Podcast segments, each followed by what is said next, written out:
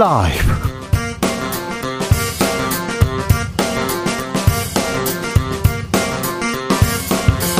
2023년 7월 26일 수요일입니다. 안녕하십니까, 주진우입니다. 코로나 확진자 수가 심상치 않습니다. 4만 명 넘어섰는데요, 전주보다 30% 이상 폭증세라고 합니다. 독감과 감기 걸린 사람도 많습니다. 여름 휴가철인데요, 이동 늘어날 텐데 여름철 각종 전염병 어떻게 대비해야 할지 이재갑 교수에게 들어봅니다.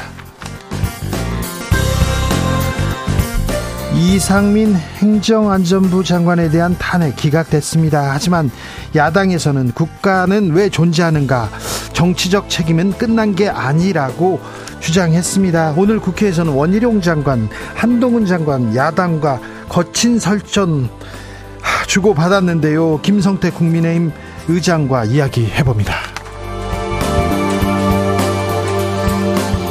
내일은 정전협정 70주년을 맞는 날입니다. 북한에서는 전승절이라고 우기는 날인데요, 러시아와 중국 고위급 북한에 속속 방문합니다. 북한 좀 개방으로 나올 수 있을까요? 푸틴 러시아 대통령은 10월에 중국을 찾을 예정이라고 하는데, 북중러 밀착 행보 어떻게 봐야 될까요? 지금은 글로벌 시대에서 예상해 보겠습니다. 나비처럼 날아 벌처럼 쏜다. 여기는 주진우 라이브입니다. 오늘도 자중차에 겸손하고 진정성 있게 여러분과 함께 하겠습니다. 오늘 아침에 나왔는데 비가 왔어요. 저쪽은 해가 떴는데, 그런데 오늘부터 장마 공식적으로 끝났다고 합니다. 참 변덕스러웠는데 맑다가 비오고, 지금은 또 저쪽은 쨍쨍한데 저쪽은 또 비오고 그런데요, 그러다가 문득 하늘을 보지 않습니까? 또 하늘은 엄청 예쁩니다. 호랑이가 장가가는 날씨다, 이런 얘기도 있고요. 여우가 시집간다는 날이다, 이런 얘기도 있습니다. 말도 예뻐요. 참, 근데 장마 힘들었는데 또 떠나보내고 나니까, 폭염 생각하니까 아이고, 비 오는 게 나쁘지도 않았어요. 사는 것도 그렇잖아요. 네. 정말 힘들었어요. 나 지금 힘들어. 그런데 지나고 보면 그때 반짝반짝 아름다웠는데, 소중했는데, 그런 생각도 많은 것 같습니다. 자, 살면서 참 그때 힘들었는데 그때 좋았어, 이런 생각하시죠. 지금이 아마 그럴 때일지도 몰라요. 참 그렇습니다. 아무튼 장마 고생하셨습니다. 큰 피해 있었는데 장마 잘 견디고 지금 복구 잘하는 것만 해도 굉장히 훌륭하다, 이런 생각해봅니다. 장마 얘기도 해볼까요? 그래, 사는 거 얘기도 들어보겠습니다. 문자는 샵 9730, 짧은 문자 50원, 긴 문자는 100원이고요 콩으로 보내시면 무료입니다. 그럼 주진우 라이브 시작하겠습니다.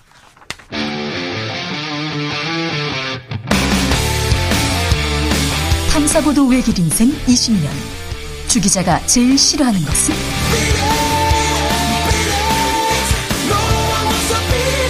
이 세상에서 비리와 부리가 사라지는 그날까지, 오늘도 흔들림 없이 주진우 라이브와 함께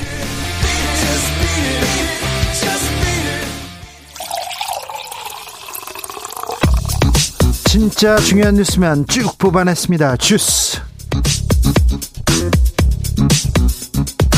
정상근 기자, 어서 오세요. 안녕하십니까. 장마 끝났습니다. 공식적으로 말입니다, 이렇게 얘기했는데요. 0401님, 여기는 평택입니다. 소나기 엄청 옵니다. 앞이 안 보입니다. 안전운전 하세요 얘기하는데요. 네, 장마가 공식적으로 끝났지 비가 안 내린다, 이런 건 아닙니다. 집중호우는 계속될 예정이니까 네, 긴장하고 올여름 잘 지내셔야 됩니다. 오늘 국회에서는 서울 양평 고속도로를 두고 논 있었습니다. 네, 오늘 국회 국토교통위원회에서는 원희룡 국토교통부 장관이 출석한 가운데 현안 질의 전체 회의가 열렸습니다. 정부 여당과 야권이 강하게 맞붙었는데요. 이 국민의힘은 노트북에 허무맹랑, 정치 모략, 국책사업 골병 든다라는 스티커를 붙였고요. 민주당은 대통령 처가 고속도로 게이트 국정조사라는 문구를 스티커로 만들어서 붙였습니다. 시작부터 자료 제출 공방이 이어졌는데요. 이 민주당은 국토부가 지난 2주간 핵심 자료를 제출하지 않다가 아니라 지난 일요일 갑자기 자료를 공개했다라면서 진상규명을 방해할 목적이라고 주장하고 사과를 요구했습니다. 원희룡 장관 물러서지 않았습니다. 네, 원희룡 장관은 이해찬 전 민주당 대표가 난데없이 특혜 의혹을 들고 나오면서 사태가 이 지경까지 왔다라면서 그다음엔 이재명 대표가 태스크포스까지 만들어가며 사실상 지시해왔다라고 주장했습니다. 그러면서 야권의 사과 요구에 대해 사과를 한다면 이 사태를 거짓 선동으로 몰고 왔던 민주당 전현 대표 두 분부터 해야 한다라고 주장했습니다.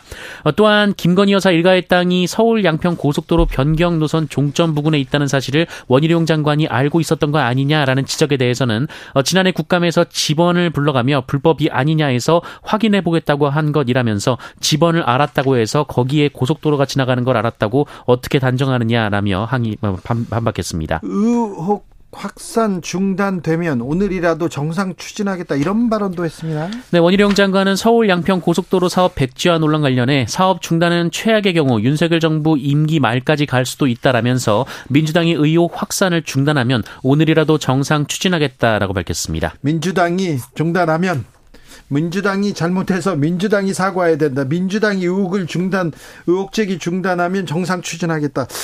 일단 의혹에 대해서 명확한 해명부터 있어야 되는데 해명은 없고 아무튼 오늘 격돌이 있었습니다.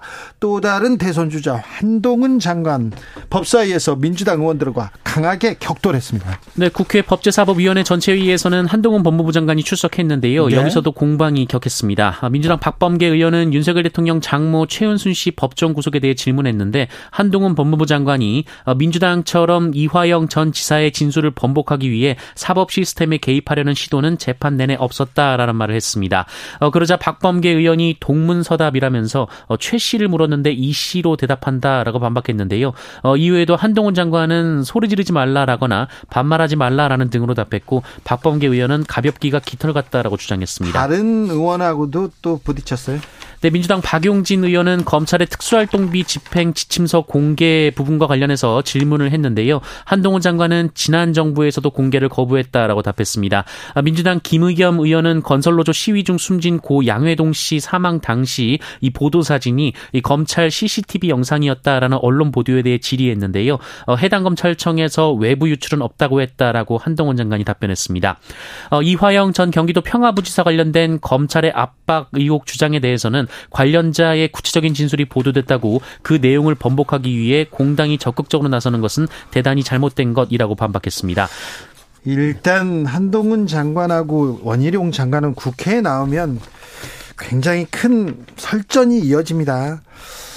장관이 야당하고 꼭 이렇게까지 설전을 벌여야 할까 이런 생각 지울 수가 없습니다. 학생인권조례 개정 당정에서 추진하기로 했습니다. 네, 국민의힘과 정부는 교권 향상을 위해 7개 시도교육청에서 도입된 학생인권조례 개정을 추진한다라고 밝혔습니다. 당정은 오늘 관련 협의회를 통해서 학생인권조례는 권리만 규정돼 있고 책임과 의무는 빠져서 제 역할을 못한다고 지적받는다라고 주장했고요. 이 박대출 국민의힘 정책위 의장은 학생인권조례를 정비하지 않고서는 교권 회복이 불가능하다는 의견이 많다라고 말했습니다. 어떤 규정이 문제라는 겁니까? 네, 앞서 윤재욱 국민의힘 원내대표는 어제 당 원내대책회의를 주재하면서 이 학생인권 조례에 대해서 교권 추락의 원인 가운데 하나라고 비판했는데요.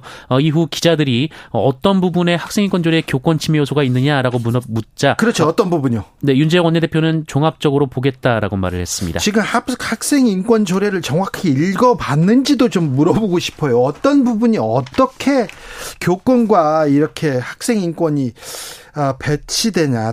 이게 대립되는 부분이 아닐 텐데 이런 생각해 봅니다. 5월 출생아 수가 충격적인 수치를 기록했습니다. 네, 5월 출생아 수가 통계청 발표에 따르면 18,988명이 나왔습니다. 1년 전보다 1,069명, 5.3% 감소했고요. 5월 출생아 수가 2만 명 아래로 내려간 것 자체가 이번이 처음입니다. 2만 명이 안 돼요. 네, 출생아 수는 2015년 12월부터 90개월 연속 감소하고 있습니다. 이보다 더 중요한 일은 없는 것 같습니다. 아이를 낳아서 길러야 됩니다. 그래야 공동체가 유지되는데 지금 18,000명이 안 된다고요? 18,000명대라. 그러면 1년 올해 출생률이 전체적으로 따져보면 한 20만 명 된다는 나라. 이게 한 자치단체가 아니라요. 우리나라 통틀어서 20만 명 신생아다. 이걸 어떻게 생각해야 될지. 우리 사회가 이렇게 행복과는, 아이를 키우는 것과는 거리가 먼 세상이 됐는지, 여기에 대해서 크게 고민해야 될 것 같습니다. 걱정입니다. 자, 가계대출 걱정이다, 계속해서 전문가들이 지적하는데, 그런데요, 가계대출에 대한 규제를 당국에서 풀었어요. 네, 정부가 전세값이 떨어져 기존 세입자의 전세 보증금을 돌려주지 못하는 역전세난 해소를 위해서 내일부터 1년간 전세 보증금 반환 용도에 한해서는 대출 규제를 완화한다라고 밝혔습니다. 전세금 반환이 어려워진 집주인에 대해 총부채 원리금 상환 비율 40% 규제 대신 총부채 상환 비율 60%를 적용하겠다는 것이 골자입니다. 아, 근데 전문가들, 그리고 한국은행 총재도 매우 큰 우려를 표했는데, 가계대출에 대한 대책 지금 잘 세우고 있는지, 정부는 말입니다. 대통령실에서 집시법 강화하겠다고 합니다. 네, 대통령실은 국민 참여 토론 결과를 근거로 집회 시위 요건과 제재를 강화하는 방향으로 관계 법령을 개정할 것을 정부에 권고했습니다. 네, 알겠습니다. 장마가 공식적으로 끝났습니다. 이제 폭염이 이어질 전망입니다. 네, 우리나라는 당분간 북태평양 고기압 영향권에 놓여서 맑은 날이 많겠고, 이에 낮 동안 햇볕이 강하게 내리쬐면서 기온이 상승할 것으로 보입니다. 네.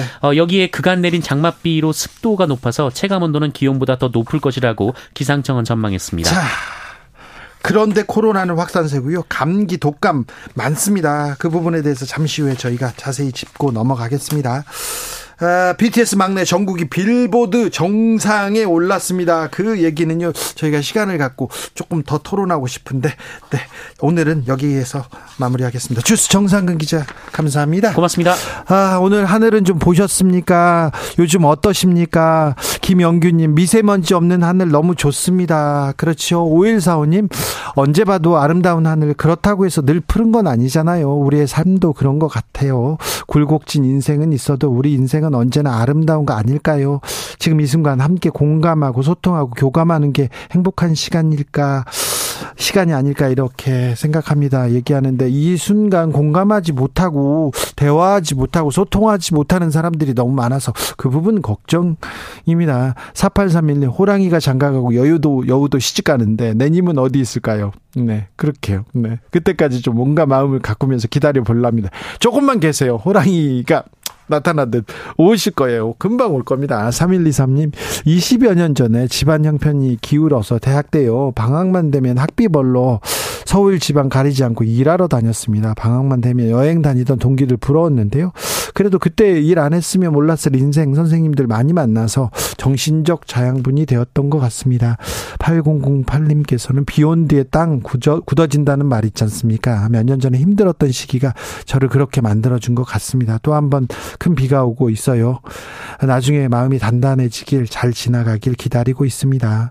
아, 이 세상 모든 선생님들 응원합니다. 얘기하는데, 이번 장마, 이번 비 너무 힘들었다, 그렇게 생각하는 분들 있는데요, 그분들, 네, 앞으로 해 뜨고 아름다운 하늘 볼 수 있기를 좀 기원해 보겠습니다. 빨리 복구가 이루어져야 될 텐데, 빨리 정부의 손길이 좀 닿아야 될 텐데, 잘 닿도록 저희도 노력할 테니 힘을 내 주십시오.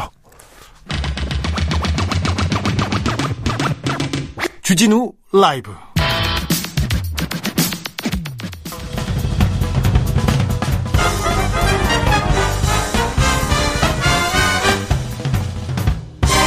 훅 인터뷰. 모두를 위한, 모두를 향한, 모두의 궁금증 훅 인터뷰. 코로나 확진자가 하루에 4만 명을 넘었다고 합니다. 독감 환자도 계속 증가 추세라는데요, 아, 걱정입니다. 주진우 라이브의 주치의입니다. 한림대 강남성심병원 감염내과 이재갑 교수님 모셨습니다. 교수님, 안녕하세요. 아, 예, 안녕하세요. 네, 잘 지내십니까? 아, 예, 잘 지내고 있습니다. 요즘 코로나 환자, 독감 환자가 엄청 늘었어요.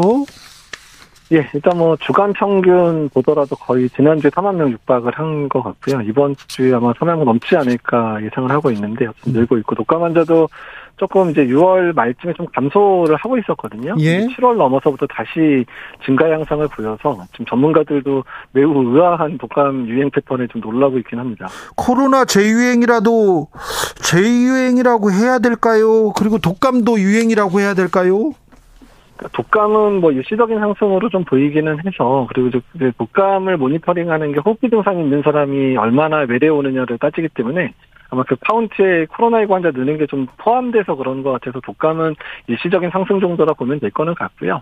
근데 코로나19 같은 경우는 확연하게 이제 2, 3주 전에 비해서는 이제 확진자 규모가 확연히 늘어난 상황이라서 네. 이 정도 규모라면 이제 재유행이 시작됐다라고 얘기를 할 수는 있을 것 같습니다. 그럼 이제 어떻게 해야 됩니까? 우리는 어떻게 준비해야 됩니까? 일단은 뭐 제일 중요한 거는 이제 코로나19로 인해서 피해를 가장 극심하게 얻을 수 있는 고위험군들에 대해서 이제 예방 조치를 제대로 하는 부분인데요. 일단 취약 시설이나 이런 곳들, 특히 요양원, 요양병원들은 마스크 착용이나 이런 부분 다시 한번 고민을 해야 될 것 같고, 뭐 일시적으로라도 뭐 대면 면회나 또 식사를 같이 하는 면회 같은 경우는 조금 좀 자제하도록 권고를 하는 게 좋을 것 같고요. 예. 특히 이제 60세 이상 어르신들이라든지 또 만성질환 있으신 분들 같은 경우에는 한동안 사람 많은 곳에 가지 않는 게 좋겠고, 만약에 가더라도 마스크 착용 꼭 하시는 게 좋을 것 같습니다. 아, 요즘 마스크 쓰는 사람들 많이 줄었어요. 별로 없습니다. 네. 마스크 네. 착용하는 게 낫다 이렇게 얘기해야죠. 그러니까 사실 질병관리청은 마스크 네. 착용에 대해서 벗으라는 얘기를 한 적은 사실 한 번도 없고요. 네. 되도록 고위험군은 꼭 쓰시면 좋겠고, 네. 그리고 사람 많은 곳에 갈 때는 마스크 계속 권고한다고 표현을 했는데 네. 이게 좀 언론이 이제 기사를 다룰 때는 뭔가 해제되고 뭔가 자유로운 거에 대한 네. 부분들을 강조하고 싶어서 그런지 몰라도 마스크의 법적 의무 해제를 마스크를 벗으라는 얘기로 자꾸 얘기를 좀 전달한 부분들이 있어서 그 부분은 상당히 좀 아쉽게 생각을 하고 있습니다. 그렇습니다. 아무튼 마스크 권고 사항입니다. 마스크를 이렇게 사람들이 많은데 그리고 병원이나 이런 데서는 마스크를 쓰는 게 좋다. 쓰는 게 좋습니다. 백신 접종 한 지 좀 오래됐잖아요. 시간이 됐잖아요. 면역력이 좀 떨어져서 코로나 증가하는 거 아닌가 이런 생각도 해봅니다. 네, 뭐 맞는 지적이고요. 그러니까 작년 4차나 5차 접종을 맞으셨던 분들이 대부분 작년 말에 맞으셨거든요. 네. 그리고 또 작년 여름에 감염된 분들, 올해 이제 겨울에 걸린 분들 합치면 그런 분들의 면역 상태 보게 되면 감염된 분들도 최소 6개월에서 1년 이상의 시간이 경과된 상황이라서. 네. 이제 뭐 감염된 면역이든 백신에 의한 면역이든 이제 충분하게 떨어질 시기가 됐습니다. 네. 그래서 이제 그런 부분들도 유행을 촉진하고 있는 것으로 보고 있고요. 그래서 이번 여름 유행 자체가 이번에 왔기 때문에 지금 유행이 이제 뭐 짧게는 2, 3주 길게 한두 달 가겠죠. 그렇게 되면 지금 걸린 분들도 지난 겨울 걸린 분들 같은 경우 겨울 같은 경우는 원래 또 환자가 늘어나는 패턴이니까 이번 겨울도 이제 유행이 좀 커질 수 있겠다 이렇게 생각을 하시면 될 것 같습니다. 아 그래요? 네. 그런데요 코로나인 것 같아요 그러면은 빨리 병원에 가서 검사를 받아보거나 네. 아프면 쉬어야 되는데 이제는 네. 뭐 병원에도 안 가고 그냥 버티는 분들이 많은 것 같아요. 이제 뭐 사회적인 영향이기도 하고 또 이제 그 격리의 법적 의무가 이제 해제가 됐잖아요. 네. 그러다 보니까 그 대기업이라든지 공공기관 같은 경우에는 이제 5일 격리 권고 지켜서 병가를 내주는 데가 있기는 하지만 뭐 중소기업이라든지 자영업 하시는 분들 입장에서는 직원 한 명이 이렇게 5일 쉬어버리면 사실 업무가 스탑되는 경우도 많다 보니까 사실 주기도 어렵고 직원들도 요청하기도 어려운 상황이 많이 발생하는 것 같습니다. 특히 일용직 노동자들 같은 경우는 뭐 하루 쉬면 뭐 밥도 못 먹는 상황이 될 수도 있는 거니까. 네. 그래서 이런 부분들이 갈수록 검사하는 거를 꺼려하게 하는 부분들이 있고요. 그다음에 두 번째는 멀티데믹이라 그러잖아요. 네. 바이러스가 여러 개가 유행을 하니까 사람들이 증상이 가벼우면 아, 뭐 감기도 유행한다는 다른 걸 거야라고 이제 지레 생각을 하시는 부분들도 사실 있거든요. 네.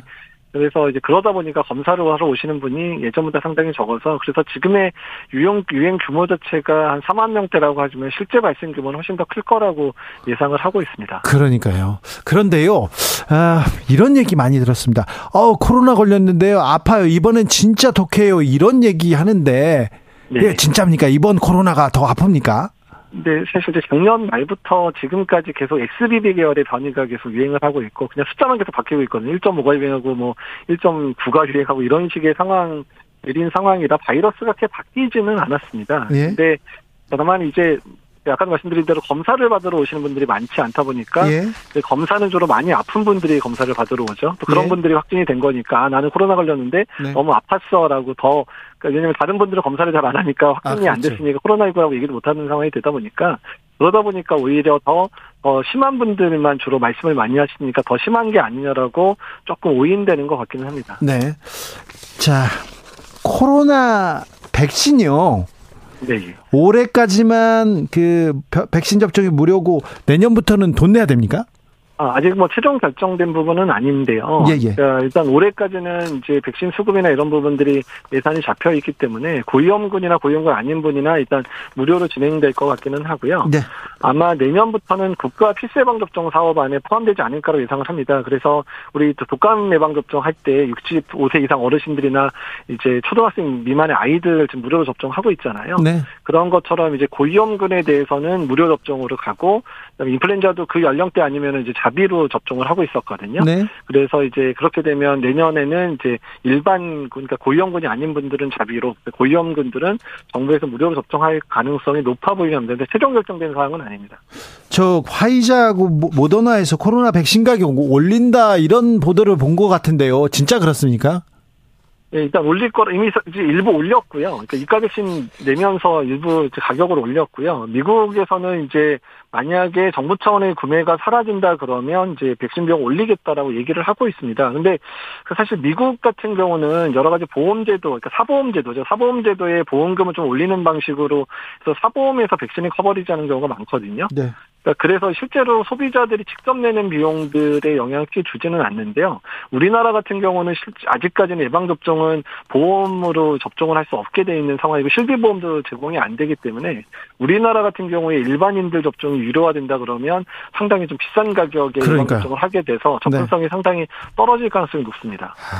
아무리 뭐 이익 창출이 가장 중요한 기업의 요소라고 하지만 화이자 모더나는 좀 너무한다 이런 생각도 해봅니다. 인류애라는 게 있는데 참 돈도 많이 번 기업들이. 근데 자 선생님, 코로나, 독감, 감기 구분하기는 쉽지 않죠?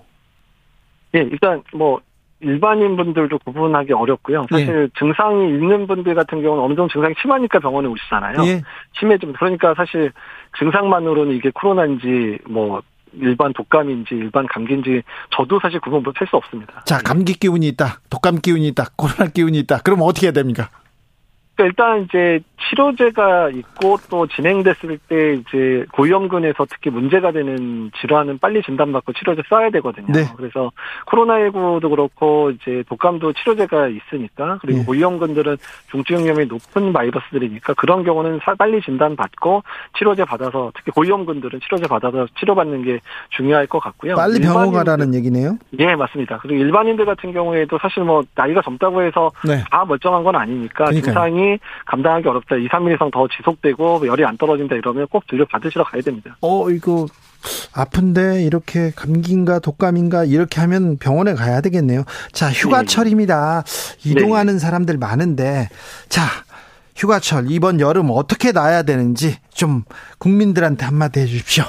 예, 뭐 해외여행 계획하시는 분도 많고 국내 여행 계획하시는 분들도 많이 늘어났을 텐데요. 지금 해외에서도 지금 코로나19 감염자 많이 늘어나고 있습니다. 그래서 어디를 가든지 사람 많은 곳, 특히 고위험군들도 여행 많이 가기 시작하시기 때문에 고위험군들은 마스크 꼭 비치할 준비해서 여행 가셔야 될 것 같고, 손위생이나 이런 게 하기 힘든 지역들도 있죠. 위생환경이 안 좋은 데 같은 경우 대비해서 알코올, 손 위생제 같은 부분들 좀 준비해서 가시면 일단은 현지에서 안전하게 지낼 수 있을 것 같고요. 너무 사람 많은 데는 방문하지 않는 게 좋겠다라는 부분, 고위험군들은 그 부분 기억해 주시면 좋을 것 같습니다. 네, 마스크도 뭐 쓰는 게 좋고 또 손도 잘 씻고 또 거리두기도 좀 하고 예전에 생각했던, 예전에 가졌던 마음가짐으로 좀 돌아가는 게 필요한 것 같습니다.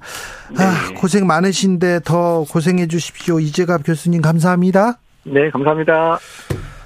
교통정보센터 다녀올까요? 김민희 씨.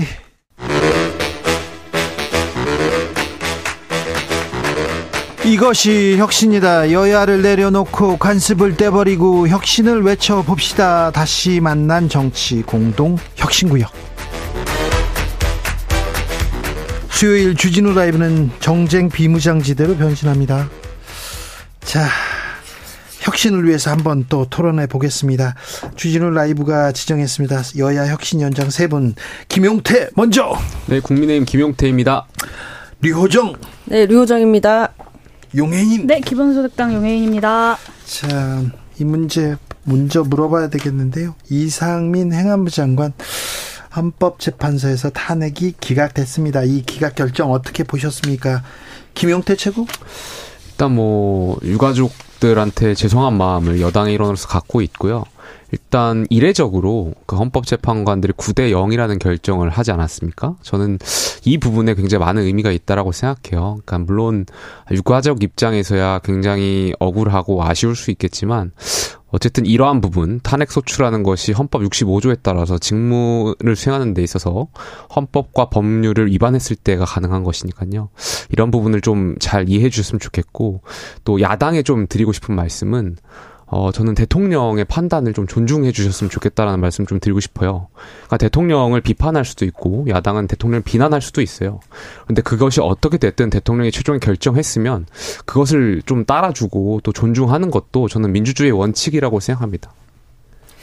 네, 뭐 사실 통과될 가능성을 그렇게 높게 보지 않았잖아요. 그래서 예상은 어느 정도 하고 있었는데 그 뒤에 또 벌어지는 정치인들의 말들이 또 유가족들에게 상처를 주고 있다라는 생각이 좀 들고, 지금 국회에서 그 탄핵소추안 가결시킨 순간 어떻게 보면 정치적 책임을 최고재판부의 법적 책임에 대한 뭐 검토 이렇게 넘어간 거기 때문에 뭐 소수 의견들은 저 존중하고요. 이런 대한민국 최고재판소의 결정을 정치권이 이제 신뢰를 하고 이태원 참사 특별법으로 이제 넘어가야 하지 않나 싶고, 그리고 그러나 이제 마지막에 대통령에 관한 이야기를 하셨는데, 그럼 대통령실에서 전 최소한 이태원 유가족들 또한 그런 메시지를 보고 있다라는 걸 좀 인지를 했었어야 된다고 생각하거든요. 근데 준엄한 심판이라든지 이런 말들은 오히려 아무런 도움이 안 되는 말이거든요. 오히려 뭐 이상민 장관의 그 소모적 정쟁을 멈춰야 한다. 본인이 직접 할 얘기 할 필요 없는 얘기였잖아요. 오히려 네, 그 이태원 유가족이라든지 그리고 그 참사로 상처받은 국민들한테. 그 국민들한테 먼저 메시지를 내는 게 어땠나 이런 생각은 해봅니다. 자, 이 부분에 대해서는요. 네. 용혜인 할 말 많습니다. 네, 너무 할 말이 많습니다. 제가 어제 그 헌법재판소 판결이 있는 그 장소에 갔다 왔고, 유가족분들이 그 보수 극우 유튜버들의 막말에 이제 쓰러지시는 것도, 그리고 병원에 가시는 것까지도 보고 왔습니다. 그건 좀 너무하잖아요. 네, 뭐 여기서 언급할 가치도 없는 것 같습니다만, 이태원 참사가 북한 책임이다, 지금 이상민 장관에 대한 책임을 묻는 것조차도 쉽지 않아진 유가족들을 상대로 그 앞에서 그 말을 꼭 해야 합니까? 네, 그리고 대통령을 존중해달라고 하셨는데요. 이태원 참사 유가족들도 대한민국 국민입니다. 근데 국민을 존중하지 않는 대통령을 국민들이 어떻게 존중할 수 있겠습니까? 최소한의 도의적인 책임이라도 이태원 참사 이후에 윤석열 대통령께서 본인이 직접 표명하시고 유가족들에게 정부의 최고 수반으로서의 책임을 통감한다, 미안하다라는 말씀을 하셨다면 저는 이렇게까지 오지 않았을 수 있다고 생각합니다. 그런데 상식적인 정부 라면 당연히 했었어야 할 자체적인 진상조사, 그리고 책임자의 사과, 그리고 이상민 행정안전부 장관이라는 주무부처 장관의 해임, 이런 것들을 하지 않았기 때문에 국회가 이제 탄핵이라는 법적인 절차까지 갈 수밖에 없었던 거고요. 이제는 이태원 참사 특별법을 통해서 제대로 된 진상규명해야 될 시간이라고 생각합니다. 자, 이상민 장관 잘한 건 아니잖아요. 159명이 죽었어요. 행안부 장관이었잖아요. 그런데 그때 했던 발언들 매우 국민들 상처받게 했습니다. 근데 어제 기각 결정 후에 소모적 정쟁을 멈춰야 된다, 이렇게 얘기했고, 대통령실에서도 야당이 탄핵소추권 남용했다, 국민 심판 받을 것, 이렇게 얘기를 했는데, 사실 조금 메시지를 꼭 이렇게 냈어야 했나, 이런 또 생각은 들어요. 뭐 행안부 장관의 어떤 헌재의 결정이 뭐 네, 법적인 책임을 면했다고 해서 정치적인 책임이 면해지는 건 아니라는 점 여당도 굉장히 반성하고 성찰하고 있습니다. 반성하고 예, 성찰하고 있다는 얘기 저는 김용태 최고한테 처음 듣는 것 같아요. 근데 어쨌든 이태원 참사 이 비극이 일어났을 때 여당에서도 그 이상민 장관의 사퇴를 요구하는 목소리가 있었고, 저도 말씀드린 적이 있었습니다. 근데 어쨌든 대통령께서 판단하기를 어떤 책임을 지고, 그러니까 어떤 사표를 쓰는 것, 사퇴를 하는 것도 책임이 될 수도 있겠지만 책임엔 또 여러 가지가 있을 수 있거든요. 이 비극의 참사를 마무리하고 유가족을 어루만지고 또 위로하고 네. 이분들의 어떤 회복을 돕고 또 재난법의 좀 입법이나 행정에 대한 미비를 또 채워나가는 것도 전 장관으로서의 책임을 지어나가는 역할이라고 생각해요. 대통령이 아마 그러한 판단을 하셨던 것 같고 그러한 부분에 있어서는 좀 야당에서도 좀 존중해달라는 말씀을 좀 계속 드리고 싶습니다. 전 대통령실은 그냥 메시지 안 내는 게 나았겠다라는 생각을 하고요.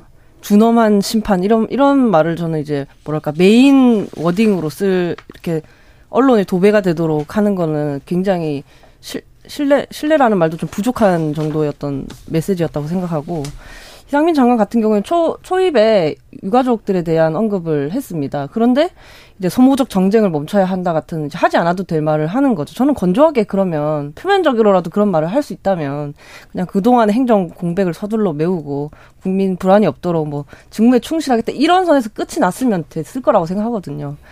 그리고 저는 지금 9개월 지났는데 처벌 0명이잖아요. 그리고 우리 그 유가족 분들 외에도 그 사고를 지켜보면서 참담한 심정을 느꼈던 국민들이 있고 또 옛날에 있었던 세월호 그런 때의 기억을 다시 또 소환하신 분도 있고. 네. 네. 근데 이태원 참사 이태원 참사를 바라보는 자세와 이번에 충북 수해 참사를 바라보는 정부의 자세 그리고 공권력 수사의 태도가 왜 이렇게 다를까 이런 생각은 조금 듭니다. 아무튼 이상민 장관 오랜 시간 저의 공백으로 인한 것들 2배, 3배 더 노력을 기울여 더 열심히 하겠다 이렇게 얘기합니다. 일부에서는 도의적 책임지고 그만둘 것이다, 사퇴할 것이다 얘기했는데 그러진 않을 것 같은 지금 분위기입니다.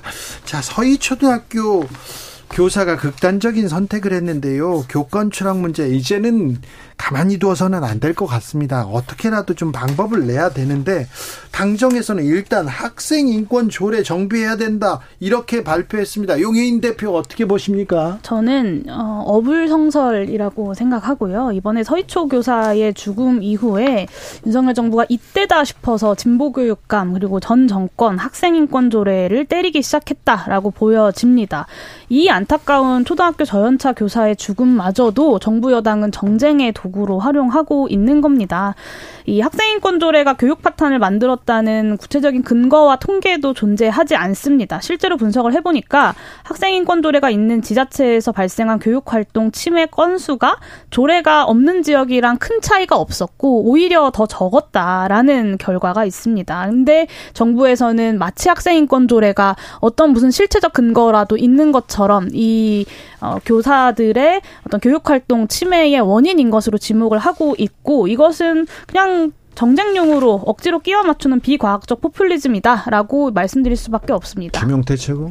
저도 이 부분에 있어서는 여당도 정쟁화할 필요는 없다라는 생각이 있어요. 그러니까 교권 침해라는, 그러니까 학생 인권 조례가 이제 교권 침해로 이어진다라는 것이 이제 명확한 근거라든지 이런 것, 물론 있을 수 있겠죠. 그런데 이것이 단지 이것만의 이유가 아니라는 것을 여당도 아마 알 텐데, 굳이 진보 교육감이라는 워딩을 넣어가지고 이제 이 문제를 해결하려고 하는 것이 결국엔 지지층 결집을 위한 용도로 보일 것 같아서 그런 점은 저도 이제 여당에 부탁드리고 싶습니다. 이렇게 할 것이 아니라, 그러니까 좀 더 이 문제를 해결하려고 한다면 결과적으로 이제 방과 후 이후에 그러니까 학생들이 이제 다 집으로 돌아가고 난 뒤에도 학부모들이 어떤 교사에 대한 개입이라든지 이러한 것을 좀 차단시킬 수 있는 그러한 문제를 좀 여당과 당정이 좀 헤쳐나가는데 좀 머리를 맞대야 되지 않나 생각합니다. 류호정은? 저는 인권조례 폐지로 몰아가는 건 굉장히 무책임한 방식이라고 생각합니다. 우선 이제 문제 해결을 하려면 그 현장의 이야기를 들어야 하잖아요. 네. 근데 뭐 정교조라는 것을 워낙에 싫어하시니까 그럼 이제 또 다른 이제 일노조를 다투는 교사노조 이제 MZ 세대가 또 한 60-70% 구성이 된다고 해요. 근데 이분들의 얘기를 듣더라도 마찬가지로 인권 조례를 없애는 것이 지금 현장의 문제를 없앨 수 있는 방안이 아니다. 그 덧붙이시는 말씀들이 이렇게 학생 인권과 교사 인권이 서로 존중받아 마땅한 가치임에도 양립 불가능한 것처럼 이렇게 정쟁의 수단으로 삼는 거에 대해서 반대한다라고 하셨거든요. 대신에 네. 어떻게 보면 이게 노동권 차원에서 저희가 한번 생각해 보면 더 쉬울 수 있는데요. 네.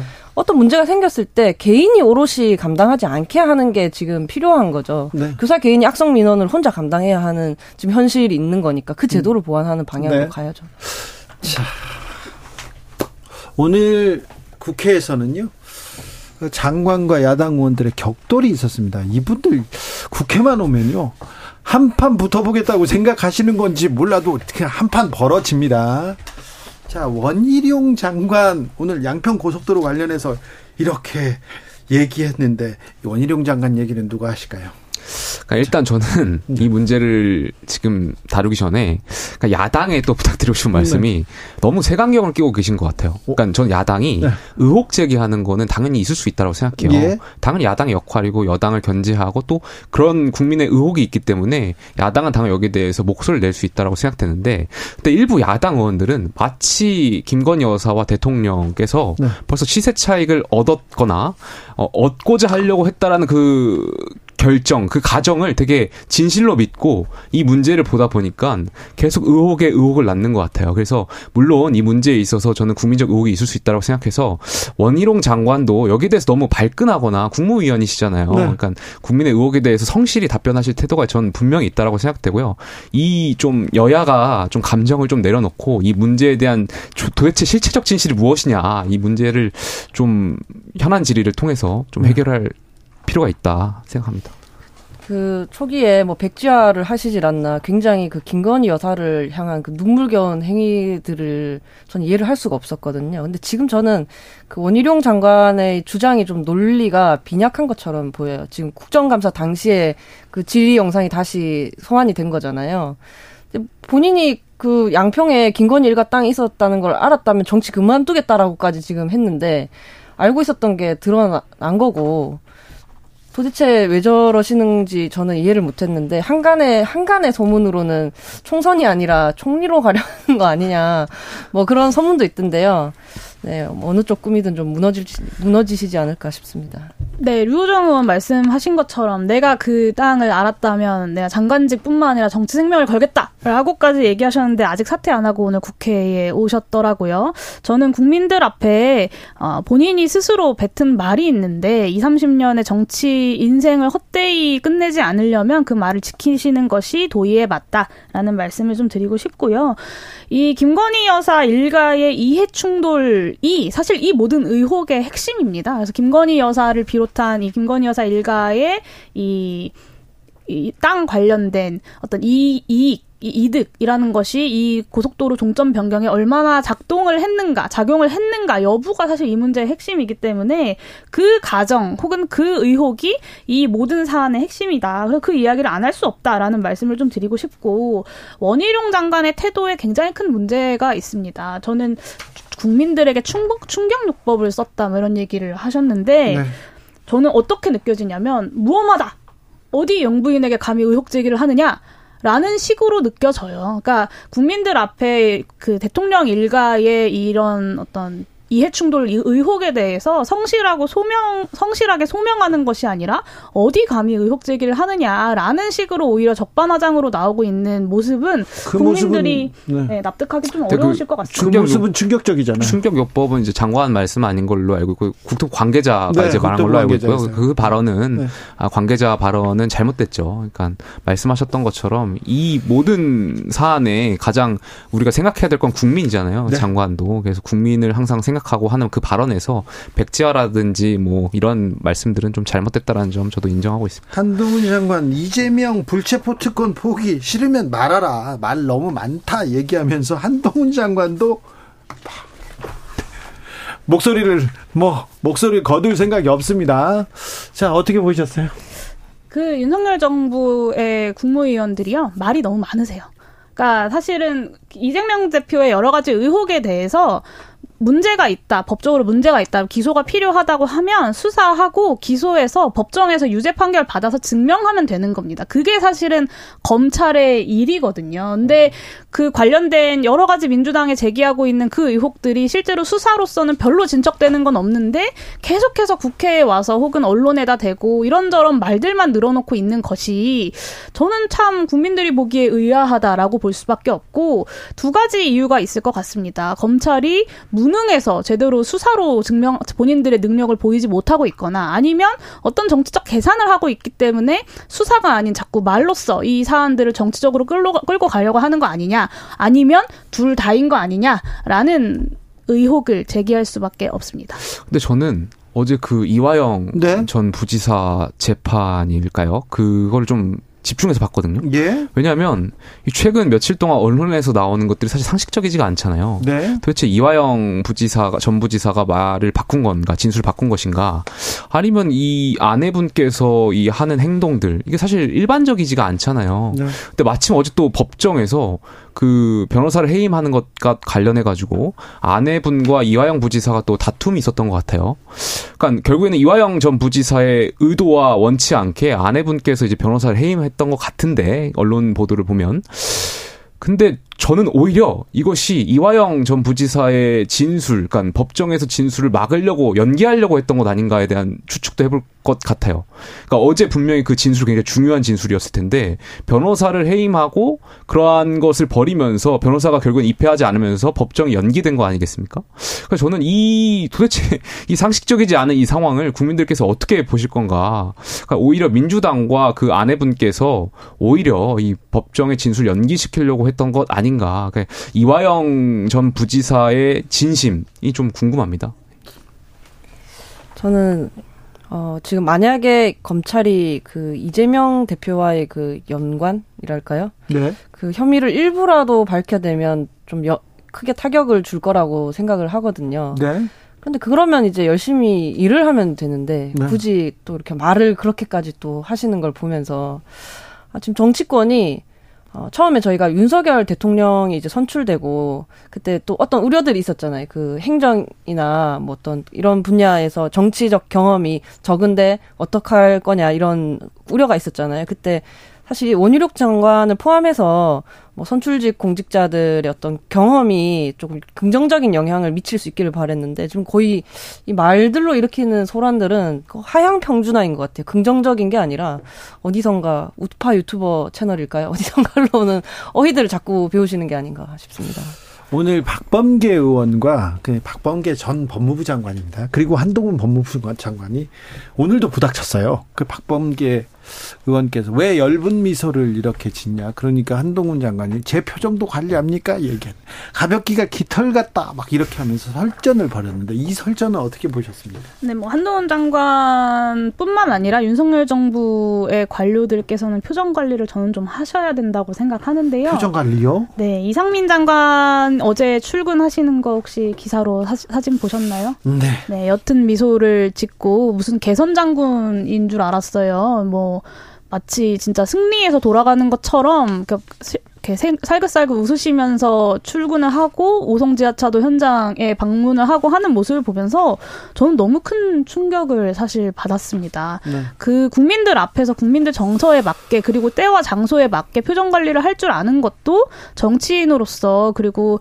책임 있는 국무위원으로서 당연히 해야 할 일인데 그걸 가지고 또 야당 의원들과 싸우는 것을 하고 있는 걸 보면서 법무부 장관이란 자리가 그렇게 한가한 자리인가라는 생각 또 들었습니다. 일단 첫 번째, 전현직 법무부 장관께서 저는 윈윈하고 계신 것 같아요. 아, 윈윈? 윈윈. 네. 서로가 각 양단의 지지층을 향해서 메시지를, 그러니까 감정적인 언행을 주고받으면서 서로가 서로를 향해서 이제 악마화하기도 하고 이런 것을 하면서 서로 존재감을 키운다. 예, 서로 저는 지금 주진우 이 KBS 이 공정한 방송에서도 지금 또 다시 지금 다루고 있는 거 아니겠습니까? 네네. 그러니까 또 다시 한번 본인들의 PR을 하려고 하기 위해서 일부러 부딪히려고 하는 것 아닌가. 네. 그래서 저는. 박범계 전 장관이나 한동훈 장관이나 사실 정치적으로 봤을 땐 좋지 않지만 서로 네. 본인들한테 어떤 이익이 네. 되는 데 있어서는 나쁘지 않다라고 판단하는 것 같아요. 근데 그거 네. 생각합니다. 장관들 네. 그 부분 많이 생각합니다. 총선도 다가오고 예. 본인들 언론에 한 번 더 나가고 이런 네. 걸 생각하는 것 같은데 두 번째. 근데 이제 류호정 의원은 그러지 않잖아요. 그것이 이제 국민이 봤을 때는 썩 바람직한 정치는 아니죠. 그래서 네. 말씀하신 대로 한동훈 장관께서도 국무위원이시니까요. 국무위원이라고 하면 그 그 국회 그 자리는 사실 야당 의원들은 국민을 대표해서 나와 계신 분들이니까요. 네. 그분들 존중하실 필요가 있다라는 말씀드리고 싶습니다. 알겠는데 굳이 사사건건 이렇게 싸워야 할까 이런 생각은 좀 들잖아요. 굉장히 지금 피로하죠. 사실 오늘 뭐 저희가 이런 논평을 하지 않았더라면 할 수 있는 또 이렇게 생산적인 뭐 네. 정책에 관한 토론도 있을 거고 한데 둘이 주고받은 그런 알겠어요. 말들을 우리 정책 토론으로 넘어가야 되겠어요. 자, 그런데 우리 주진우 라이브 혁신위원장들한테 물어보는데 민주당 혁신위는 어떻게 보고 계십니까? 민주당 혁신위원장은 어떻게 생각돼요? 저는 그분이 최근에 언론에 나오면서 이제 말씀하시는 거 보고 훌륭한 학자인지는 잘 모르겠습니다만 아 정말 정치판에 개념이 없으시구나. 그러니까 마치 나오셔가지고 민주당 의원들, 초선 의원들 코돌이잖아요. 그러니까 그분들이 코로나로 인해 가지고 소통 부족하다 뭐 이런 식의 말씀들을 하는 것이, 그러니까 아무리 민주당 의원이 그렇다고 하더라도 그 민주당의 자당 혁신위원장이 언론에 나와서 그런 말씀을 하는 것이 저는 도저히 이해가 안 갔고요. 그리고 지금 최근에 혁신위가 내세우는 그러한 어떤 뛰어보는 그러한 것들이 결국에는 민주당의 내분만 저는 다 일으키고 있는 것 같아요. 그래서 이 혁신위가 도대체 뭘 하고 있는지 좀 잘 모르겠습니다. 골고루 만나보셨으면 좋겠는데 이 와중에 그 박지원 위원장을 또 만난다고 했다가 번복하고 뭐 이런 것들이 또 말씀하신 대로 혼란이 더 가중되고 있는 거 아닌가 싶기도 하고요. 저는 뭐 소기의 성과를 이룰 때까지 그냥 좀 안 보고 싶습니다. 당분간 저는 좀 내려오고 싶어요. 네, 일단 민주당 혁신위도 그렇고요. 뭐 최근에 제3지대에 대한 이야기, 뭐 국민의힘의 막말과 무능에 대한 이야기, 이 모든 이야기들이 몇 주 동안 진전 없이 똑같은 이야기를 반복하고 있는 거에 대해서 몇 달 동안 네, 국민들께서도 그리고 여기 모인 우리도 굉장히 좀 피로함을 느낀다라는 생각이 들고요. 다만 최근에 그 민주당 혁신위에서 한 이야기 중에 불체포 특권 관련돼서 표결할 때 기명 투표해야 된다라는 제안은 저는 좀 유의미한 제안이라고 생각합니다. 근데 그 부분 가지고 또 민주당이 쫙 갈라집니다. 근데 저는 그게 좀 이 납득이 안 갔어요. 그러니까 이 제가 불체포 특권 기명 투표 이야기를 했을 때 국민의힘의 지금 현 최고위원인 장례찬 최고위원도 이제 긍정적으로 이해하더라고요. 그래서 어떤 제도 개선에 어느 정도 합의가 정치권 내에 있다라고 생각을 했는데 이게 또다시 민주당 내의 어떤 정파 개파의 이해관계의 싸움의 도구로 소모되고 있는 것 같아서 저는 이 기명 투표를 갑자기 뜬금없이 반대하시는 분들의 어떤 논리나 이런 것들이 좀 잘 이해가 되지 않고 제도 개선에 대한 이야기는 제도 개선대로 하고 당내 싸움은 좀 당내 싸움대로 하셨으면 좋겠다라는 말씀을 좀 드리고 싶습니다. 저는 이 기명 무기명이 쓸데없는 논쟁 같아요. 그러니까 이게 국회가 하도 지금 비상식적인 일들을 해야 되니까 계속 이런 논쟁이 있는 것 같은데 전 체포동의안에 대한 것 그리고 이것을 무기명으로 해왔던 것 다 국회법의 취지 그리고 헌법의 취지가 있다라고 생각해요. 근데 여태까지 그 체포동의안을 방탄으로 민주당에 사용하면서 계속 비상식적인 행태들이 있다 보니까 이 기명이냐 무기명이냐 가지고도 의미 없는 논쟁들이 있는 것 같아요. 그래서 오히려 그러다 보니까 이제 이재명 대표도 이제 기명 투표에 대한 어떤 발언을 하고 나서 여당에서도 이것을 또 의혹이 있는 거 아니냐고 또 이제 해석을 낳는 것 같고요. 저는 결과적으로 이 여야가 좀 의미 없는 논쟁들을 계속 하고 있다 생각합니다. 그래서 국민의힘과 민주당이 아닌 제가 다음 주 중에 관련된 법안을 발의 추진할 예정인데요. 국민의힘에서도 정의당에서도 같이 많이 발의해 주시면 좋겠습니다. 네. 저 함께 하도록 하겠습니다. 네, 좀 시간이 조금 없는 것 같아가지고 네. 네. 아직 시간이 있어요. 마지막으로 우리 청년 혁신위원들은요. 아, 지금 여름이잖아요. 네. 여름이고 막 한여름이에요. 장마가 끝나고 한여름이에요. 지금 가장 이렇게 중점적으로 이렇게 집중하고 있는 게 뭡니까? 류호정 의원? 이번에 제가 문체위에 있잖아요. 네. 이번 문화재청이 또 피감 기간이거든요. 문화재들이 많이 잠겼습니다. 그래서 그렇죠. 기후 위기를 대비해서 네. 어떻게 문화재를 관리해 나갈 것인지 이런 대책 사실 이전부터 토론회도 하고 해왔는데요. 좀 더 이제 집중해서 좀 봐야 될 것 같습니다. 예.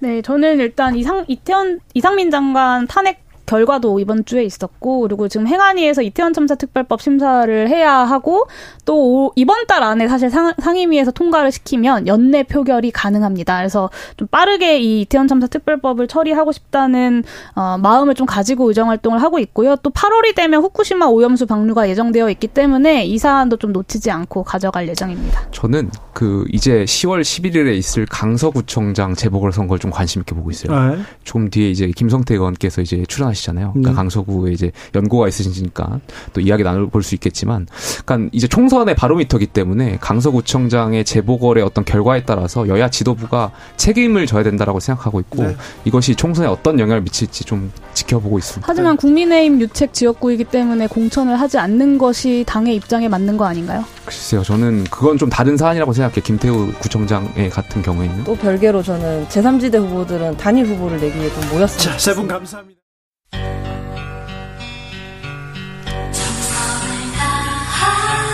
정성을 다하는 국민의 방송 KBS 주진우 라이브. 그냥 그렇다고요.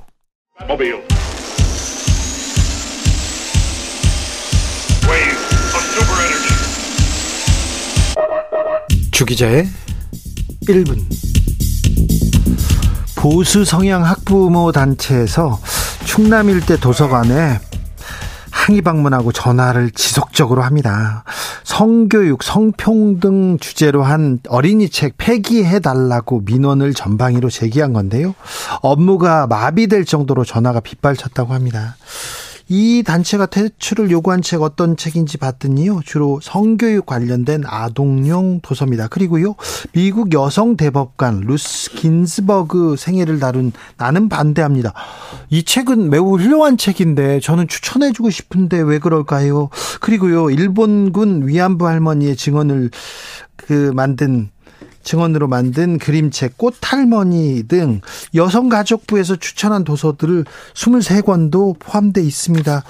정부에서 추천된 책인데 성교육 관련된다고, 성평등 관련된다고 없애달라고요? 학생들이 책은 읽을 수 있도록 해야죠. 책을 보고 마음껏 생각하고 자유롭게 판단하도록 해야죠. 이렇게 민원 제기하는 거, 이거 매우 폭력적인 사실상의 도서 검열이라는 우려의 목소리 나옵니다. 그래서 몇몇 도서관에서는요, 서가에서 책을 뺐다고 합니다. 그런데 어제 김태흠 충남지사 7종 도서, 도내 36개 도서관에서 열람 제한했다고 또 밝혔습니다. 도서관에서 사라지는 책은 늘어만 갑니다. 교육계에 바람직한 일은 아닌 듯한데. 어제 윤건영 충북교육감이 교사들은 예비살인자라고 인정하고 교사가 돼야 된다, 이런 마음 자세가 안 되었으면 자퇴하고 나가라, 이렇게 교사 특강에서 말했다고 합니다.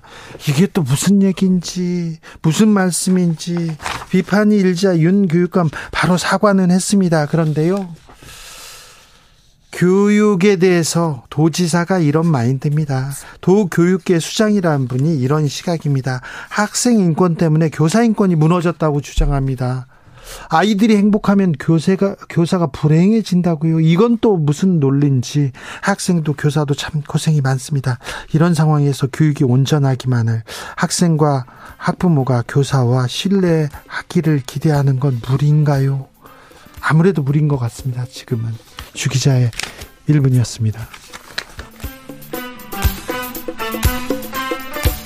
책은 읽고 공부는 해야 되는데, 아이들도 뛰어놀 수 있도록 그렇게 만들어야 되는데, 어른들의 책임이 커요. 네. 윤신의 공부합시다.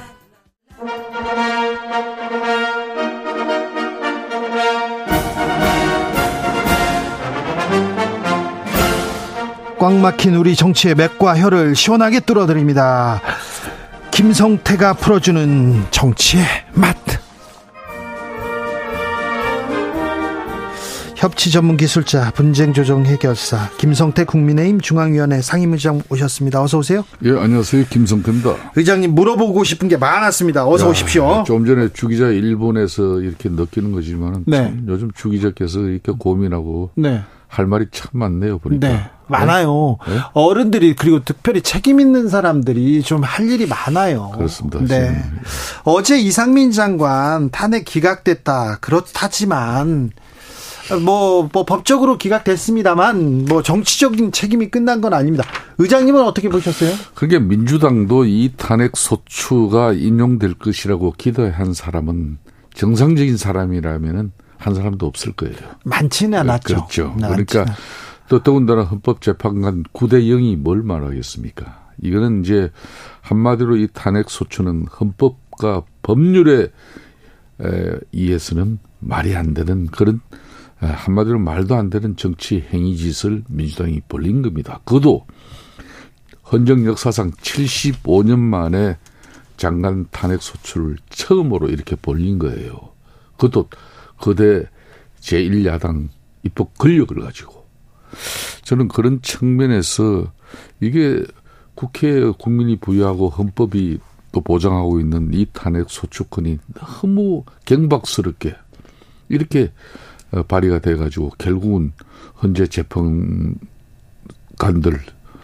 만장일치로 9대 0으로 이게 기각당하는 그런 수모를 당했어요. 이거는 제가 국민의힘이 집권당이기 때문에 그 바라 니들 하는 짓이 그렇지 이런 것보다도 어찌 보면 국회가 입법 권력이 대의민주주의 국회가 대망신을 한 날이에요. 그런데요. 국가는 왜 존재하는가. 국민들이 그리고 이태원 참사 유가족들이 계속해서 요구하고 있잖아요. 잘한 건 없잖아요. 국가가 또 그때 책임 있는 사람들이 책임을 다하지는 못했지 않습니까. 그 이후에 이상민 장관의 태도, 말 굉장히 좀 상처 줬어요. 그렇습니다. 이게 뭐 이제 국민적 참사를 갖다 뭐 여의도에서 정쟁의 도구로 이게 그냥 가버린 게 너무나 안타까운 일이죠. 네. 이 부분에 대해서는 민주당 입장에서도 한마디로 바람직스럽지 못한 그런 정치 행위에 대해서 예. 대국민 사과를 할 필요가 있는 것이고 또 우리 입장에서도 이상민 장관이 비록 헌재에서 면제부는 받았지만은 본인이 이 사고가 발생하고 난 이후에 이 재난과 창극을 극복하는 그런 주무부처 장관으로서의 대국회 답변 자세나 태도 그리고 처신 이런 부분에 대해서는 뭐 지탄의 대상이 되었던 것은 그건 피할 수가 없는 거죠. 예. 그리고 그런 측면에서 네. 참 그 장관으로서 앞으로 처신을 어떻게 해야 되는지 정말 깊게 본인 자신을 되돌아본 그런 성찰의 시간이었는지 모르겠어요. 예. 3706 의장님 오직 답답했으면 탄핵 소추까지 했겠습니까? 이런 얘기도 있습니다. 자, 의장님 여기서 질문 갑니다. 예. 이상민 장관 예. 계속 갈까요? 아니면 물러날까요? 총선 얘기도 나오는데. 본인 어제 헌재 결정 이후에 바로 제일 먼저 달려간 곳이 수해 현장이지 않습니까? 네. 그죠? 비닐하우스에 가서 이제 그 수재를 입은 그 비닐하우스에 이제 농작물을 이렇게 걷어내고 비닐하우스를 치우는 그 이제 일을 한 거죠. 뭐 그런 여러 가지 상황과 정황을 보고 또 뭐 어제도 밤늦게까지 행안부 또 업무 보고를 또 받아내면서까지 처신을 하는 걸 보면은 본인이 자진해서 네. 비록 헌재 결정은 이렇게 기각 결정으로 장관직을 유지할 수 있게 되었지만은 정치 도의적인 측면에서는 본인이 앞으로 국민들에게 더 사죄하면서 앞으로 더 자기가 그때 이 재난과 창극에 대한 그 대처 방식에서 부족하고 미흡한 부분은 정말 반면교사로 삼으면서 물러나지는 않을 것 같아요. 예, 제가 볼 때는 안 물러납니다. 네, 네, 저도 그런 것 같습니다. 자, 오늘 국회에서 네. 또 한판 붙었어요. 양평 고속도로 두고 나서 이걸 두고 원희룡 장관하고 야당 의원하고 강하게 격돌을 했는데 어찌 보셨어요? 그러니까 오늘 뭐 국토교통위 소관 상임위에서 네. 뭐 이미 예견된 일이지 않습니까? 예? 이게 뭐 지난 월요일이었습니다만은 비 피해 때문에 이게 수년됐다가 오늘 상임위 개최된 것인데 네. 본인들도 요즘 상임위 의원들도 재난 현장에서 자원봉사하면서 상당히 많이 지치고 힘들었어요. 그러니까 얼마 다들 열이 뻗쳤겠습니까? 오늘 상임위에서 원희룡 장관 한번 보자 한 그게 장렬했어요. 그런데 원희룡 장관도 물러남이 없었죠. 하나도 없었어요. 네. 그러다 보니까 상당히 극한 대처의 모습을 보이고 말았죠. 네. 안타깝습니다. 그런데요. 네. 극한 대처를 떠나서 보고서 없이 종점이 변경됐다는 것을 인정하면서도 하지만 사과하라 했더니 이재명, 이해찬이 먼저 사과하라 이렇게 얘기하더라고요. 근데 의혹을 해명하면 되지 왜 민주당이 잘못이라고 하는 건지. 그러니까 이제 이 서울 양평 고속도로의 의혹 제기가 정상적으로 이제 뭐 타당성 조사 과정 속에서 나온 이 보고서에 의해서 비판이 있고 아 이게 졸속으로 검토된 대안이고 노선이다 이러면 되는데 그 이전에 이미 이하첸답 대표가 지방의 민주당 뭐 이 행사에서 이게 뭐 서울 양평 고속도로라는 게 만들어지고 있는데 그 종점 근처에 윤석열 대통령 처가 김건희 여사 일가 땅들이 막 거기에 다 소재하고 있어서 이거는 엄청난 게이트다. 이렇게 이미 의혹 제기를 하고 왔어요. 그러니까 그런 측면에서는 정상적으로 이 한마디로 대안 노선이 아무리 새로운 IC가 양평 국민들의 뜻을 모아서 이 타당성 조사에서 새롭게 반영이 돼가지고 가더라도 이거는 한마디로 민주당이 내년 총선까지 이 의혹의 끈을 끊지 않을 것이다. 그렇기 때문에 좀 극약적인 처방을 원 장관이 쓴 것인데 그걸 저희 뭐 그렇다고 해서 집권 여당인 국민의힘 입장에서도 다 100% 동의는 안 해요. 다만 이 본질은 그런 의혹은 다 해소하고 하루빨리 서울 양평 고속도로가 정부에 의해서 추진될 수 있도록 뜻을 모아 나가는 게 중요한 것이죠. 그렇습니까? 네. 그런데 민주당이 사과하면 오늘이라도 추진하겠다 이렇게는 얘기했는데 민주당이 사과해야 제가 볼 때는 뭐 죽었다 깨어나도 민주당이 사과 안 합니다. 예.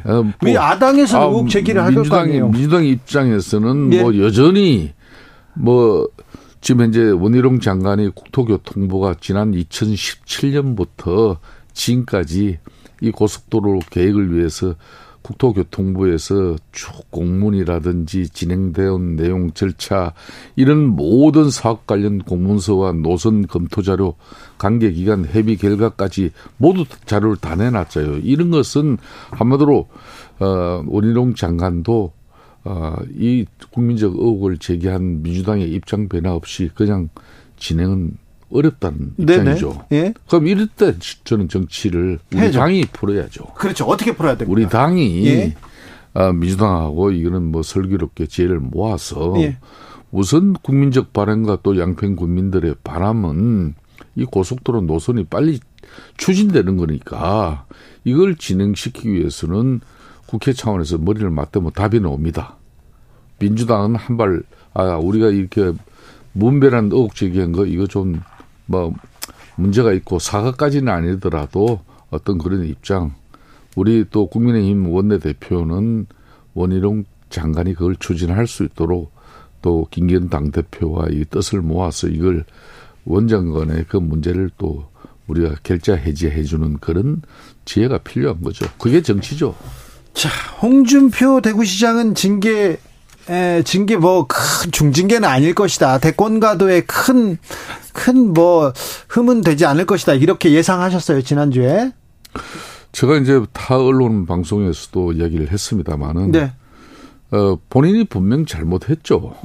뭐 그런 뭐 재난이 발생해 가지고 대한민국 많은 국민들이 또 희생을 당하고 피해를 입었는데 대구시에 자기 뭐 행정자치구역 그 안에 피해 안 입었다고 해서 골프 치면 안 되는 거죠. 그건 주말이라서 본인은 할 수 있다 그러지만은 국민적 아픔이지 않습니까? 그래서 본인이 이제 제가 이분 잘 아는데 절대 사과 반성 잘 안 하는 분이에요. 그렇지만은 이번에는 유례 없이 두 번씩이나 사과했고요. 대국민 공식 사과를 하고 수해 봉사활동 하고 계시더라고요. 경북의 또 인근에 예천 지역을 가서 3일 동안 그 홍 시장 몸을 보시면 알겠지만은 나는 저분 말이야 저 땡볕에 한 3일 하고 더럽지 않나 걱정을 하고 있는 상황인데 그럴 정도로 이제 본인이 국민적 한마디로 눈높이에 자기의 처신을 맞추려고. 땡볕에는 쉬고 그랬을 거예요. 분명히. 자성하고 성찰하고 반성하는 거죠. 그렇죠. 자성하고 성찰한 모습을 보여줬습니다. 보여준 거죠. 자, 그랬으니까 징계. 그러면 법에도 뭐 눈물이 있는데. 법에도 눈물이 있어요? 그런데 여기에서는 윤리위에는 눈물이 많구나. 윤리위에서도. 봐주는구나.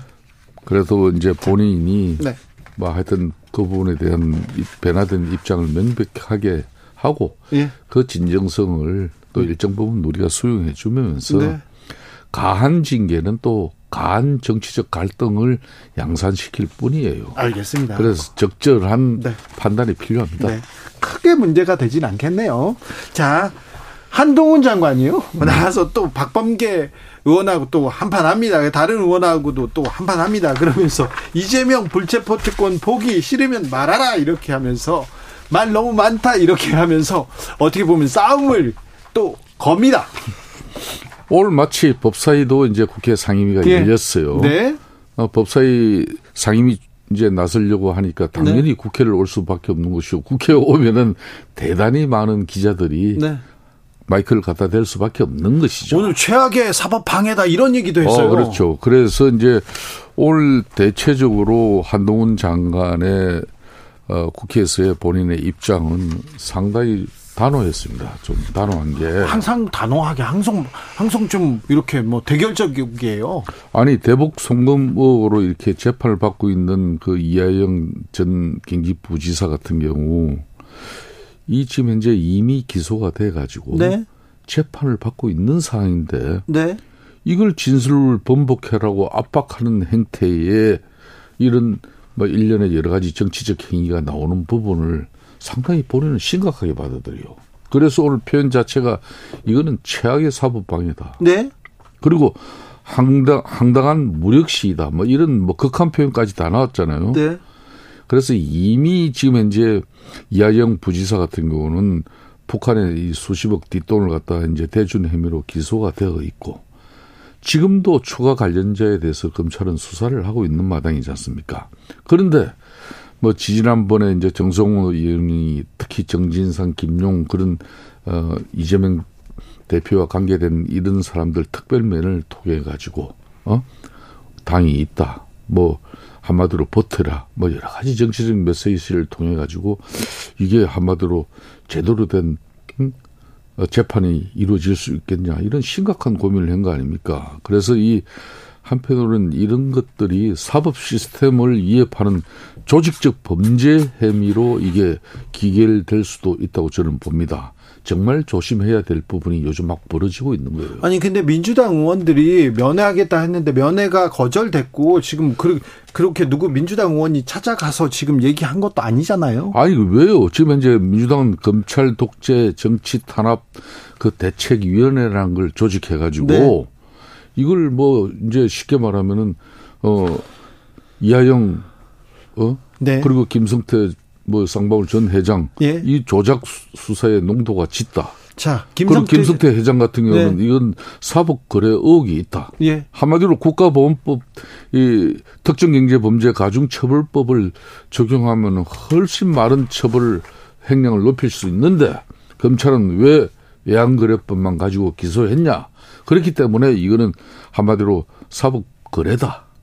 뭔가 이게 조작 수사를 하고 있다. 김성태 의장님, 김성태 의장님이 한 달 전에도 한 3주 전에도 2주 전에도 이 쌍방울 김성태 회장 이름이 쌍방울입니다. 아니 쌍방울 회장 이름이 김성태입니다. 동명이인인데 김성태 문제로 이재명 대표가 굉장히 곤혹을 치를 것이다 이렇게 얘기했잖아요. 민주당이 큰 파란을 일으킬 거라고 저한테도 계속 얘기하셨는데 그렇습니까? 제가 예상한 대로 제가 이제 이 얘기한 부분이지만 그때 제가 개인적으로 이 법조인들 이런 분들의 많은 그 이야기를 들어보면은 이게 김성태 쌍방울 회장도 그렇고 이화영 경기도 전 부지사도 그렇고.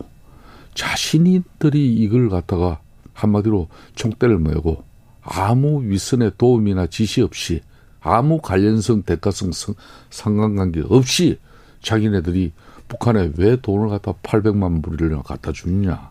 또 이화영 부지사도 자기가 이재명 대표와 뜻과 관계없이 한마디로 자기 단독적으로 경기도 평화부지사이기 때문에 지사에 북한 방문을 위해서 그 초석을 까는데 김성태 쌍방울 회장 보고 이거 좀 대북 비즈니스 할 때 우리 지사 좀 방북할 수 있도록 좀 도와주라 그렇게 할 수 있겠냐고요. 아니 그건 당연히 그러니까 당연히 김성태 지금 현재 쌍방울 회장이 검찰에서 그 밑에 부회장뿐만 아니라 많은 쌍방울 임원들이 진술을 다 해버렸죠.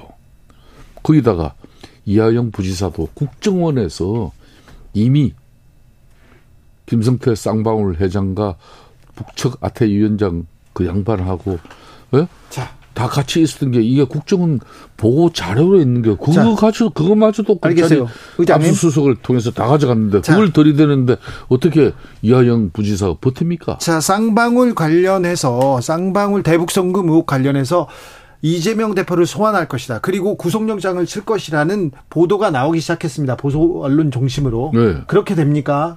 제가 보기에는 이미 이제 뭐 웬만큼 검찰 입장에서는 진술을 다 확보했고 또 물증도 웬만큼 확보한 상황이라면은 이제는 그러면 뭐 이화영 부지사선까지 한마디로 꼬리를 검찰이 자체적으로 판단하고 끊는다면은 이 역시 직무유기가 되는 것이죠. 그러니까요. 예, 그렇다면은 검찰은 네. 수사하는 내용 중에 네. 결대로 가는 거죠. 자, 그러면 끝까지 가면은 당연히 그 종착역에 이재명 대표가 있을 수밖에 없다는 게 요 근래 보도 나오는 내용들이 자, 다 그런 내용이에요. 만약에 구속영장을 청구하면 예. 국회는 민주당은 어떻게 됩니까? 자, 민주당 입장에서는 지난 6월달에. 이재명 당대표가 민주당을 대표해서 대국민, 대국회, 대정부 연설을 통해서 불체포특권 맹각하게 포기하겠다 그랬죠. 네. 저 그렇게 하고 또 7월달 이번 달에 네. 박가훈 원내대표가 중심이 된 민주당에서도 비록 정당한 이 뭐 꼴이나 하나 붙였지만은 불체포특권 자기네들 이제 포기하겠다 그랬지 않습니까? 네. 그렇다면은. 이걸 가지고 이제 이재명 대표가 다른 또 민주당 내에서 이게 표결인데 네. 다른 결과가 나오면 국민들이 어떻게 보겠습니까? 자, 알겠습니다. 그걸 우리가 뭐 국민의힘이 이걸 이렇다 저렇다 또 뭐 이런저런 이야기를 할 필요가 없다고 봐요. 자, 의장님 하나 더 물어보겠습니다. 건진, 네. 천공, 인제 그 사람 아니고 이제 백재건 교수랍니다. 네. 왜 그렇게 무속 얘기가 왜 이 정권 주변에는 계속 나옵니까? 이런 얘기는 안 나오게 해야 되는 겁니까? 그러니까 무속이나 미신이나 네. 뭐 이런 걸로 가지고 국정 운영을 한다는 그런 프레임을 세우려고 발악하는 세력들이 발악을 하는 게 아니라 건진도 나오고 천공도 나오고 백재건도 나오잖아요. 아니 그러니까. 지금 건진이 지난번 이 대통령실 이전 관련해가지고 예. 결론은 아니라는 사실이 천공이 아니라는 사실이 밝혀졌잖아요. 아, 백재건 교수가 했다면서요. 그 백재건 교수는 말 그대로 교수예요. 풍수 지리학을 공부한 교수예요. 학문의 한 영역입니다. 원광대학교에도 이 지금 풍수지리학과가 개설되어 있어요. 아, 근데 이분은요. 그 대한민국의 많은 유수의 언론에서도 이분의 칼럼이라든지 네. 이분의 뭐 그런 자문을 구해요. 자, 검사 시절에 네. 이 백 교수를 윤석열 검사가 만난 적이 있어요. 근데 풍수로도 만난 게 아니라 관상 얼굴 박사라고 만난 적이 있어요. 아, 그게 풍수 줄이면 합니까? 이런 동양학 공부하는 사람이 관상 사주 철학 다 보는 거죠. 아니, 의장님 그러니까 이런 무속 얘기나 이런 관상 철학 얘기 안 나오도록 할 수 있지 않습니까? 아니, 그러니까 이걸 윤석열 대통령 내에만 과거 검찰 시절에 네. 봤냐고. 그때 김정숙 문재인 전 대통령 영부인 김정숙 여사도 또 만나고 정권 얘기 또 하시고 또 전 정권 얘기하시고 이재명 또 대표 내에도 네. 2017년 자. 네, 백정 교수하고 무려 4시간 식사까지 하면서 만났다는 거 아니에요. 그 전에 후보 때 개인이면 만날 수도 있고 볼 수도 있죠. 물어볼 수도 있죠. 그러니까. 자, 그런데 마찬가지예요. 여기는 군사 보고 이게 중요한 정책 그러니까. 결정계. 지금도 천공이라든지 이런 건진 법사 이런 네. 분들을 네. 만나가지고 국정 운영에 결정적인 한마디로 농단을 이렇게 야기하는 그런 도움을 받는다 그러면은 네. 문제죠. 문제지. 큰 문제죠. 가만히 있으면 안 되겠죠. 그렇죠. 큰 문제죠. 그리고 과거 지사에 네. 막 그런 내용이 있었던 걸 가지고 네. 지금 연결져가지고 대통령실 이전도 한마디로 미신과 주술에 의해서 대통령실 이전했다. 그리고 국가 운영, 국정 운영도 이 사람들의 도움을 받고 있다. 이런 프레임 세우면 안 되는 거죠. 아니, 그러니까 좀 대통령실에서 이런 사람들 좀 주변에 못 오게 하고. 지금 못 오잖아요. 그러니까. 백재건 교수 왔다니까요. 백재건 교수가 네. 윤석열 대통령 내의 관계 아니고. 예. 당시 대통령실 이전을 추구했던 네, 윤한홍 의원과 지금 경호처장을 하고 있는 당시 이분이 네. 뭐 안전을 경호를 책임지는 분 아닙니까? 그런 차원에서 안전 경호하고 분들의 분석. 자문을 받은 것이죠. 알겠어요. 죽여지지 않는데 네. 하나만 가르쳐 줄게요. 네. 가까운 중국이나 일본도 국가의 중요한 안보기관이나 국가 중요 기관들에 대해서 네. 이거 다 봅니다. 제가 이걸 합리화시키려고 하는 게 미국 같은 경우도 미래학자라는 이름으로 네. 미국의 중요한 안보기관이라든지 국가기관이 들어서는 것이 네. 자연재해라든지 이런 걸로부터 안전한지 자, 그 지리학 전문가들 다 봅니다. 터줏대감 김성태. 자, 강서구청장 재보선 얘기는 다음 주에 물어볼게요. 자, 다음 시간에 뵙겠습니다. 정치의 맛 김성태 국민의힘 상임위원장이었습니다. 감사합니다. 예, 감사합니다. 정치 피로, 사건 사고로 인한 피로, 고달픈 일상에서 오는 피로. 오늘 시사하셨습니까? 경험해보세요. 들은 날과 안 들은 날의 차이. 여러분의 피로를 날려줄 저녁 한 끼 시사 주진우 라이브.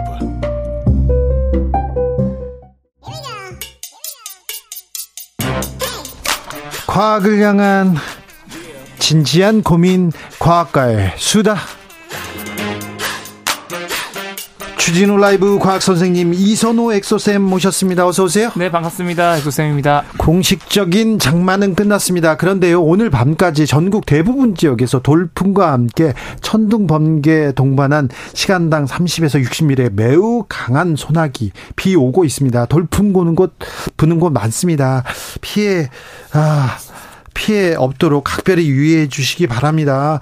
공식적으로 장마 끝났는데 비 와요 이렇게 얘기하는데 참 장마는 끝났다고 합니다만 비는 계속 옵니다. 자, 선생님 네. 오늘 어떤 수업 들을까요? 네, 지금 또 무더위가 한창이고 네. 장마가 끝나면 또 폭염이 계속 지속된다고 합니다. 이제 폭염의 시간입니다. 그래서 또 이제 전기세, 전기료가 또 많이 나오다 보니까 네.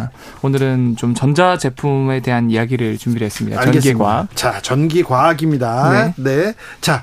그 옛날에는요, 네. 그 플러그 뽑아라, 이거 콘센트 뽑아라 이런 얘기 있었잖아요. 네네. 뽑아야 됩니까? 이거를 제가 정확하게 정리를 해드릴게요. 네. 실제로 몇 전자 제품은 정상적으로 작동하기 위해서는 이 준비 상태를 유지를 해야 되거든요. 예. 그러기 위해서는 최소한의 전기가 필요해요. 예. 이때 소비되는 전력을 대기 전력이라고 하는데요. 네. 그런데 대부분의 전자제품의 대기 전력은 전기를 최소한 사용해서 사실 전기 사용량이 워낙 작고 네. 그래서 크게 부담이 되는 수준이 아닙니다. 아, 그래요? 네, 그래서 대부분은 콘센트 안 뽑으셔도 되지만. 아, 그래요? 괜찮구나. 그래도 예외가 몇 가지 있어요. 아, 예외. 그래서 대기 전력조차도 굉장히 전기가 많이 쓰이는 제품들이 몇 가지 있습니다. 뭡니까? 그거 중요하네. 네, 그래서 이것만큼은 평소에 자주 안 쓰면 콘센트를 뽑아놓는 게 좋겠죠, 코드를. 네. 보통 우리가 많이 쓰는 컴퓨터 있잖아요. 예. 이런 거 대기 모드로 하지 마시고 꺼놓는 게 좋고요. 예. 그 다음에 IPTV의 셋톱박스. 예. 많이 쓰죠, 요즘에는. OTT 프로그램 많이 보니까. 아, 그렇죠. 다 켜놓죠. 그 다음에 인터넷 모뎀 기기. 예. 에어컨, 이런 기기들은 생각보다 대기 전력이 굉장히 많이 나간다 그래요. 그럼 컴퓨터, TV, 그 다음에 에어컨 같은 거는 일단은 대기 전력이 많이 나가니까 그거는 꼭 콘센트 뽑아놔야 되네. 맞아요. 네. 그래서 얘네들이 그 전원을 꺼놔도 대기 전력으로 켜져 있기 때문에 네. 백열 전등을 켜놓은 수준으로 계속해서 전기가 쓰인다고 하고요. 전기 많이 쓰네요. 많이 먹죠. 네. 그리고 요즘 그래도 콘센트는 굳이 플러그를 안 뽑아도 이 버튼만으로 전기를 차단할 수 있는 멀티 콘센트가 많기 때문에 네. 그런 것 좀 구비하셔가지고 바로바로 사용하지 않는 경우는 콘센트 옆에 있는 스위치만 딸깍 꺼놓으면은 전기를 많이 아낄 수 있고요. 네. 이런 대기 전력이 별거 아닌 것 같아도 네. 실제로 연간 우리나라 통계 자료에 의하면 약 5천억 원 정도가 5천억 원요? 네, 실제로 쓰지도 않는데 대기 전력으로 네. 낭비가 되고 있는 수준이라고 하고요. 네. 뭐 개인 차원에서도 사실 누진제라는 게 있기 때문에 개인 각 가정에서 정확히 얼만큼 더 내야 하는지는 가정에 따라 다르겠지만 딱 자기 집 가정이 이 누진제의 상한선에 대기 전력 때문에 전기 사용량이 걸려버리면 그러면 돈이 많이 들어가죠. 억울하면서 더 많은 돈을 내게 되니까 웬만하면 알겠습니다. 아낄 수 있는 부분 아끼는 게 좋겠죠. 컴퓨터, 그러니까 텔레비전, 인터넷, 모뎀 기기, 에어컨은 좀 뽑아놓는 게 좋겠다 얘기하는데 근데 콘센트 구멍 두 개인데요. 네. 옛날에 일자로 이렇게 평행 이렇게 나 있었는데 그렇죠. 지금은 기울어져 있잖아요. 기울어져 있죠. 왜 그런 거예요?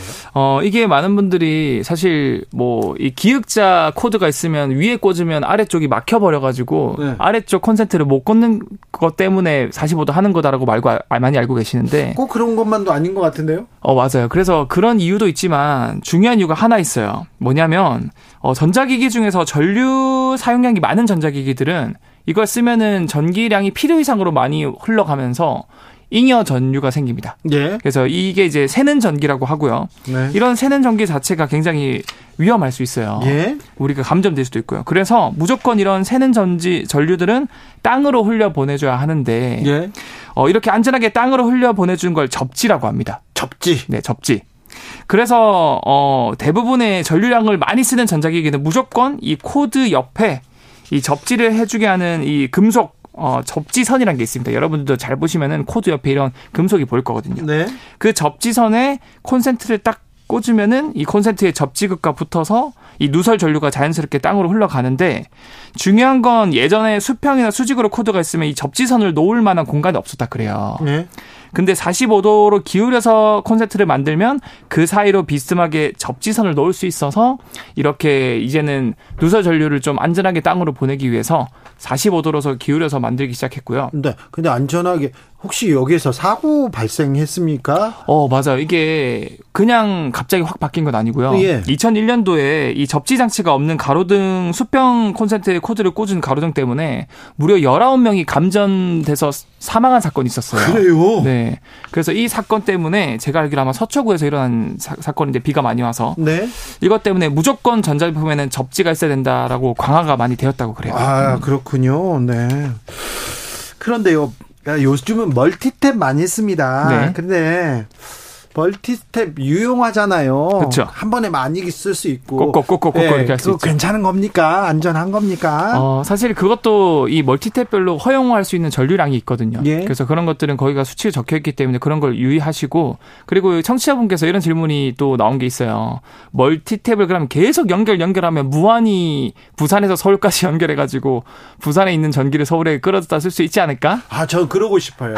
저는 전기차 쓰고 있는데 네. 그거 좀 들어와서 쓰고 싶어요. 그래서 많은 분들이 이거 멀티탭 무한히 연결해서 지구 한 바퀴도 돌 수 있지 않을까라고 질문을 주셨는데 네. 사실 우리 학창 시절에 배운 공식이 있습니다. V는 IR이라 그래서 네. 그냥 쉽게 말해서 저항이 네. 높을수록 전류가 많이 못 흘러간다. 그렇죠. 고속도로에 장애물이 많으면 자동차들이 뭐 막혀가지고 많이 못 가는 것처럼 네. 전류들도 저항이 많으면 못 가거든요. 좀 멀티탭이 길어지면 저항이 좀 길어지는 거죠. 맞습니다. 네. 그래서 1m짜리 멀티탭에 만약에 저항이 1이면은 네. 이 멀티탭이 2m가 되는 순간 저항이 2가 된다는 뜻이고요. 네. 부산은 못 가겠네. 부산 못 가죠. 왜냐하면은 전류를 100을 흘려 보내주면 가까이 거리에 있는 전자기기에는 100을 보내줬을 때 99만큼 도착한다 치면은 계속 연결하면 99에서 98, 70, 60, 50으로 전류량이 점점 떨어지거든요. 네. 결과적으로 이 최소한의 전원을 켤 수 있는 파워 전류량도 못 미치기 때문에 안 켜지고요. 그러면 이 한계가 몇 미터냐? 평균적으로 한 60m라 그래요. 예. 그래서 콘센트를 연결해도 한 60m가 넘어가면은 더 이상 저항 때문에 전자기기를 켤 수 없고. 알겠습니다. 60m 집이 우리 집은 6m도 안 돼요. 저도 그래요. 그러니까 뭐 그렇죠. 대부분의 사실 집 내부는 60m를 넘지 않기 때문에 네. 뭐 크게 콘센트를 많이 연결한다고 문제는 없을 것 같긴 알겠습니다. 해요. 네. 네. 이제 더운데요. 냉장고 네. 이렇게 문 열면 시원하잖아요. 네. 어렸을 때 냉장고 한번 안 들어가 본 사람 없을 거예요. 저도 열어놓고 거기에 딱 앉아 있었던 그 네. 추억이 있습니다. 저는 그 안에 있는 걸 다 꺼내놓고 들어가본 것도 있었어요. 근데 그렇게 시원하지 않더라고요. 네네. 그런데요, 아주 더워요. 네. 아주 더우면 네. 진짜 냉장고 안에 들어가고 싶잖아요. 네. 냉장고 열어놓으면 이게 에어컨 효과가 있지 않을까요? 혹시? 이거 굉장히 좀 뭐 엉뚱한 질문 같으면서도 훌륭한 질문이신 게 사실 에어컨 원리랑 냉장고 원리는 같은 원리예요. 비슷하겠죠. 그렇죠. 네. 그러면 당연히 냉장고 문 열어두면 에어컨처럼 시원해지지 않을까라고 상상할 수 있지만 네. 일단 배경을 짧게 설명드리자면 우리가 물질에 대해서 설명을 드리자면 열을 흡수하면 고체는 액체가 되고요. 네. 또 액체가 또 열을 흡수하면 기체가 되지 않습니까? 예. 그것처럼 냉장고랑 에어컨도 이 냉장고 내부에 있는 열을 흡수해서 이 열을 이용해서 액체로 존재하는 냉매를 기체로 만들어서 결과적으로 냉장고 내부는 계속 열을 뺏기니까 온도가 내려가는 겁니다. 네. 하지만 이 뜨거운 열을 머금고 있는 기체는 냉장고 뒷부분의 응축기에 다시 액체로 만들어서 다시 그 기체가 열을 방출해요. 네. 결과적으로 냉장고 뒷부분에서는 이 냉장고 내부에서 흡수한 열을 계속 방출해주게 됩니다. 그래서 결과적으로 이렇게 열을 다시 방출해서 차가워진 응축냉면은 냉장고 내부의 열을 다시 흡수해서 다시 팽창해서 기체가 되고 이게 계속 반복되는 거예요. 이거 복잡한데요. 네. 아무튼 냉장고 열어놓잖아요. 네. 처음엔 시원한지 몰라도 안 시원해요. 금방 안 시원하더라고. 결국 그냥 한 줄 요약하자면 그 열이 냉장고 뒤에 등 부분에서 열이 계속 배출되고 있기 때문에 네. 열어놔봤자 결국 더 더워진다라고 네. 말씀드리고 싶고 에어컨 같은 경우는 그 열을 방출하는 게 냉장고 같은 경우는 뒤에 있지만 에어컨은 실외기로 바깥에 있다 보니까 네. 내부는 시원하고 외부는 더 더워진다라고 정리를 할 수 있을 것 같습니다. 네. 아무튼 냉장고 속에 이렇게 머리 파묻는 거 그렇게 좋은 방법 아닙니다. 그리고 냉장고 문을 닫아버리면 또 위험할 수 있으니까 네. 그런 행동은 좀 주의하시기 바랍니다. 냉장고 부탁드립니다. 안에 들어가는 건 매우 위험할 수 있습니다. 절대 안 됩니다. 네. 네. 그러니까 요즘 좀 각별히 조심하셔야 됩니다. 네. 방금 전에요. 엑소 선생님께서 2001년도에 감전사고로 그 수도권 전역에서 큰 피해가 있었다고 했는데 네. 서울에서 10명, 경기에서 5명, 인천에서 4명이나 감전사했네요. 네. 아, 큰일 있었네요. 네. 이선호 엑소쌤 감사합니다. 네, 감사합니다. 속보만 말씀드리겠습니다. 국민의힘 윤리위원회에서 수해골프 홍준표 대구시장에게 당원권 정지 10개월 내렸습니다. 당원권 정지 2, 3개월 나올 것이라고 했는데 정지 10개월 나왔습니다. 네, 이 파장에 대해서는 나중에 저희가 분석해 드립니다. 교통정보센터 다녀올까요? 김민희 씨.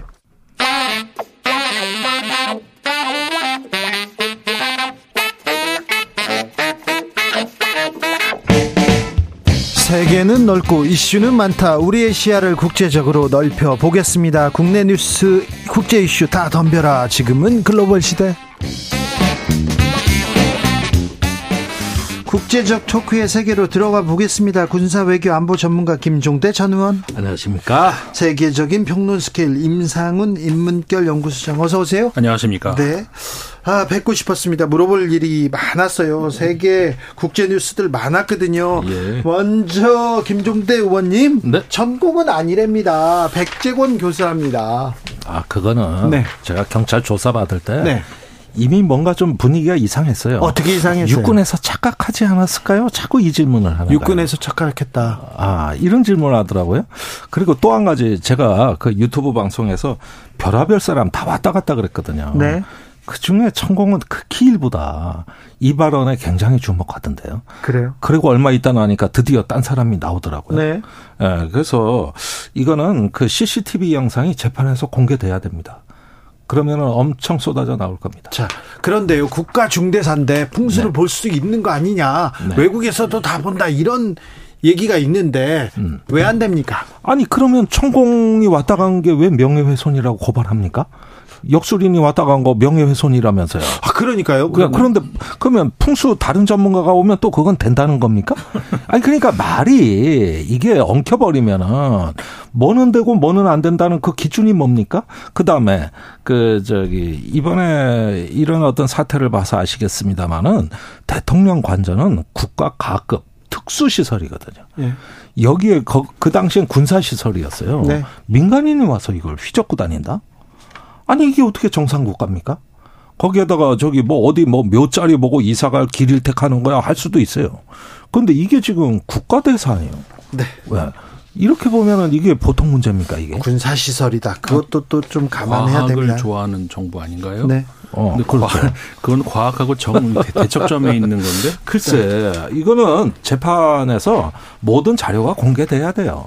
알겠습니다. 네, 좀 지켜보겠습니다. 아무튼 천공은 안 되고 백제공 교수는 된다. 이 논리는 조금 아닌 것 같은데요. 자, 내일 27일은 정전협정 70주년입니다. 북한에서는 전승절이라고 자기네들이 주장하는 그냥 그렇게 얘기하는데요. 그런데요, 이 행사에 중국과 러시아의 고위급이 온다면서요. 처음 있는 국제 행사네요. 예, 특히 러시아입니다. 네. 세르게이 쇼이구 예. 그 현재 국방장관이 직접 옵니다. 국방부 장관이요? 예. 지금 이 우크라이나 전쟁으로 굉장히 어려운 처지에서 네. 자리를 지켜야 될 국방장관이 온다. 전 이게 놀라웠어요. 중국 측은 전인대 그 부위원장이니까 우리로 얘기하자면 국회 부의장급이에요. 네. 리홍장. 네. 예, 이래서 뭐 그다지 그 의례적인 방문 외에는 특별할 거 없이 그냥 뭐 사절단이 왔구나 하는데 러시아 국방장관이 온 건 다르죠. 이거는 현재 전쟁 중에 북한과 러시아의 군사적 결속을 과시하겠다는 얘기고요. 그렇게 보여집니다. 예. 지금 러시아 국방부 장관이 중요한 파트너다 북한은 국방협력 강화하겠다 이렇게 얘기했어요. 작년부터 계속 해온 얘기인데 문제는 북한과 러시아 간의 이 전쟁 중에 군사협력이 강화되면 이거 한국 전쟁 이후로 처음 있는 일 아닙니까? 그러면 북한이 러시아의 후방 병창기지 역할을 수행할 수가 있느냐. 또 국제 제재를 뚫고 러시아로부터 고급 군사 기술을 얻을 수 있느냐 이런 게 관심사예요. 아 그러면 외교부 장관이 오면 되지 왜 국방부 장관이 왔느냐 그 이야기할 당사자잖아요. 무기 얘기할 네. 거 아니에요. 무기 얘기도 그렇죠. 아 그러니까 결국은 지금 전쟁 양상이 우크라이나 전쟁이 한동안 지상전 양상이었는데 최근에 들어와 가지고 다시 대포 미사일 이렇게 원거리 포격전으로 바뀌었습니다. 그 지상에서의 어떤 전투가 없이 이렇게 주로 공중전을 하고 있거든요. 그러니까 이럴 때는 다량의 포탄과 미사일이 들어가겠죠? 어디서 구할까요? 그거는? 그러니까 이런 면에서 군수 협력도 있을 수가 있고 그다음에 이제 러시아 점령지에 재건을 하는데 노동력 예. 이런 부분도 북한이 수출하려고 할 겁니다. 지금 중국에는 많이 나가 있어요. 자, 우크라이나 전쟁을 두고 이제 남만의 무기, 북한의 무기가 지금 주목받고 있습니다. 이런 상황에서 블라디미르 푸틴 러시아 대통령이 중국을 방문한답니다. 10월인가 방문한다. 네, 북한, 중국, 러시아 지금 긴밀하게 지금 돌아가는 것 같습니다. 그렇죠. 이제 국방장관은 북한으로 오고 푸틴 대통령은 직접 중국으로 가고 예. 이제 그 러시아의 이 아시아 중시하는 그 동맹 체제 이런 것들을 이제 우리가 예상을 해볼 수가 있고 그리고 아까 이제 그 러시아 국방장관이 이제 북한을 방문한다는 그것도 다른 각도에서 하나를 보면은 그 러시아 내부 상황 또 하나 우리가 이제 주목할 만한 게 있는 게 그 얼마 전까지 그 바그너 그룹이 그 내란을 일으키려고 네. 하다가 실패하고 내란을 일으켰죠. 그렇죠. 근데 뭐 어쨌든 성공 끝까지는 네. 못했으니까 그리고 지금 벨라루스에 가 있는데 그 얘기도 사실 되게 중요한 얘기가 하나 있죠. 지금 벨라루스 가서. 네. 근데 어쨌든 네 폴란드 이야기. 근데 그때 이 바그너 그룹이 노렸던 것이 바로 이 쇼이구 국방장관이었. 였는데 네. 그러니까는 그 내부 갈등이 그 내란 수준까지 가는 그런 네. 그러니까 사실 바그노 그룹이 노렸던 것이 푸틴 대통령은 아니었거든요. 그렇죠. 근데 이쪽 쇼이구 국방장관을 추구하는 어떤 그 일련의 그룹을 노렸는데 그 이후로 바그너 그룹은 벨라루스로 밀려나고 그 쇼이구 국방장관이 직접 외국 방문까지 한다는 것은 푸틴 대통령이 힘을 그쪽으로 실어줬다. 이 점을 또 하나 이제 우리가 볼 수가 있는 것이고요. 그러니까 러시아 입장에서는 어느 정도 이제 이 푸틴 대통령의 어떤 비선 라인하고 그다음에 정부의 이제 공식 라인하고 두 개가 충돌을 했다가 어떻게 보면은 푸틴 대통령이 다시 공식 라인으로 정비를 했다. 이렇게 또 하나 이제 볼 수 있죠. 제가 오늘 중국에서 귀국을 했는데 네. 네. 근데 중국 학자들하고도 이렇게 대화를 해보면서 언뜻 느끼는 건데 한미일 군사동맹 강화에 엄청나게 관심이 많아요. 그래요? 네. 그러니까 들리는 얘기는 시진핑 주석이 예. 직접 이 문제에 질문을 많이 한다는 거예요. 네. 그러니까 이게 중국의 최고 지도부가 지금 이 한미일 또 인도태평양 국가들의 어떤 거 동맹 네트워크 이게 굉장히 민감하더라고요. 그러려니 했지만 현재에 가서 보니까 더 심해요. 그런데 이런 부분이 북중러 간의 긴밀한 교류하고 관련이 없다고 볼 수가 없죠. 그렇죠. 당연히 이어지는 겁니다. 그러니까 푸틴의 중국 방문, 또 러시아의 국방장관의 북한 방문. 그러면서 북한이 이번 자기네 전승절을 그 핵무기의 모든 종류를 다 내보일 것 같습니다. 그러니까 최대 규모의 열병식을 해가지고 거기에서 중국 러시아 대표가 박수라도 치면은 이거 나중에 봐라 중국 러시아도 우리 핵무기에 찬성했다 이렇게 이용할 수도 있어요. 지금 그럴 상황까지도 갈 수 있는 겁니다. 그러면은 지금 그 북한에 대한 우리 안보 비용이 굉장히 급격히 증대할 수도 있다는 거 지금 이 문제 심각성을 알아야 돼요. 그러니까 한쪽에서 한미일이 강화되면은 반드시 그에 맞춰서 반응이 나오는데 그 균형 어떤 그 시도가 있는 것이고. 그렇죠. 이렇게 보다 나면은 이 오히려 북한으로서는 우크라이나 전쟁의 기회입니다. 이럴 때를 이용해서 영향력을 더 높이고. 그렇죠. 자기네 핵무장을 더 정당화하고 내외 동의를 구할 수 있는 이런 큰 판으로 열병식을 유도해 나간다는 것이죠. 그러니까 이게 큰 판, 이게 한반도 주변으로 해가지고 지금 말씀하신 것처럼 한미일, 그다음에 북중러 이렇게 다시 그 우리 사실 얼마 전까지만 하더라도 북한을 가운데 놓고 육자 회담 이런 구도에서 이제는 완전히 옛날 구도로 돌아가 버린 거예요, 완전히. 근데 이런 것이 우리가 그 좀 그 냉정하게 주시를 해봐야 될 것이 참 볼 게 많습니다, 되게. 그 지금 의원님 지적하신 그 부분도 있고 또 하나가 또 뭐가 있냐면 그러니까 거기에다가는 이제 그 북한이 자꾸 핵미사일 그러니까 미사일을 시험하는 이런 것들도 결국은 우리 핵 보유국으로 인정해달라는 그 어떤 그 어떻게 보면 그 계속해서 시위를 벌인다, 무역 시위를 벌이는 그 측면으로 이제 봐야 되는 것이죠. 말씀하신 것처럼 중국하고 러시아가 그거를 이제 암묵적으로 인정을 해주고 이렇게 되면 이제 큰 어떤 그 압박 효과가 있기 때문에 그다음에 또 하나 봐야 되는 것이 이렇게 한미일 구도 그러니까 우리가 자꾸 북중러 북중러 하 보면 그 한미일 또 이렇게 되게 되는데 이 한반도에 있는 그 유엔 그 사령부가 말이죠. 지금 미국이 중심이 되어 있잖아요. 예. 그리고 그러니까 미국이 사실상 거의 이제 그 주도를 했죠. 그다음에 그 미국의 육군이 주도를 하고 이제 공군이 부사령관으로 이렇게 한참을 그렇게 하다가 이게 최근에 와가지고 이제 캐나다 그 뭐 영국 이렇게 그 참여를 하고 있단 말이에요. 그러니까 그 한마디로 그 부사령관으로 이렇게 오고 있는데 그 핵심 참모부에 한국군은 한 번도 들어간 적이 없습니다. 유엔 사령부에. 아 그렇습니까? 예, 회원국이 아니죠. 예, 그런데. 최근 들어와서 이상한 어떤 그 낌새가 보이는 것이 자꾸 미국 쪽에서도 그렇고 그다음에 그 지금 부사령관 그 유엔 사령부 부사령관으로 있는 영국 사람인데 중장인데 이 사람도 그런 이야기를 하고 뭐냐면은 일본이 어떤 일정한 역할을 해야 되는 것 아니냐. 그러니까는 한반도에서 활동을 하고 있는 일본이요? 예. 일본이 어떤 모종의 역할을 해야 되는 것 아니냐라는 말을 자꾸 흘려요.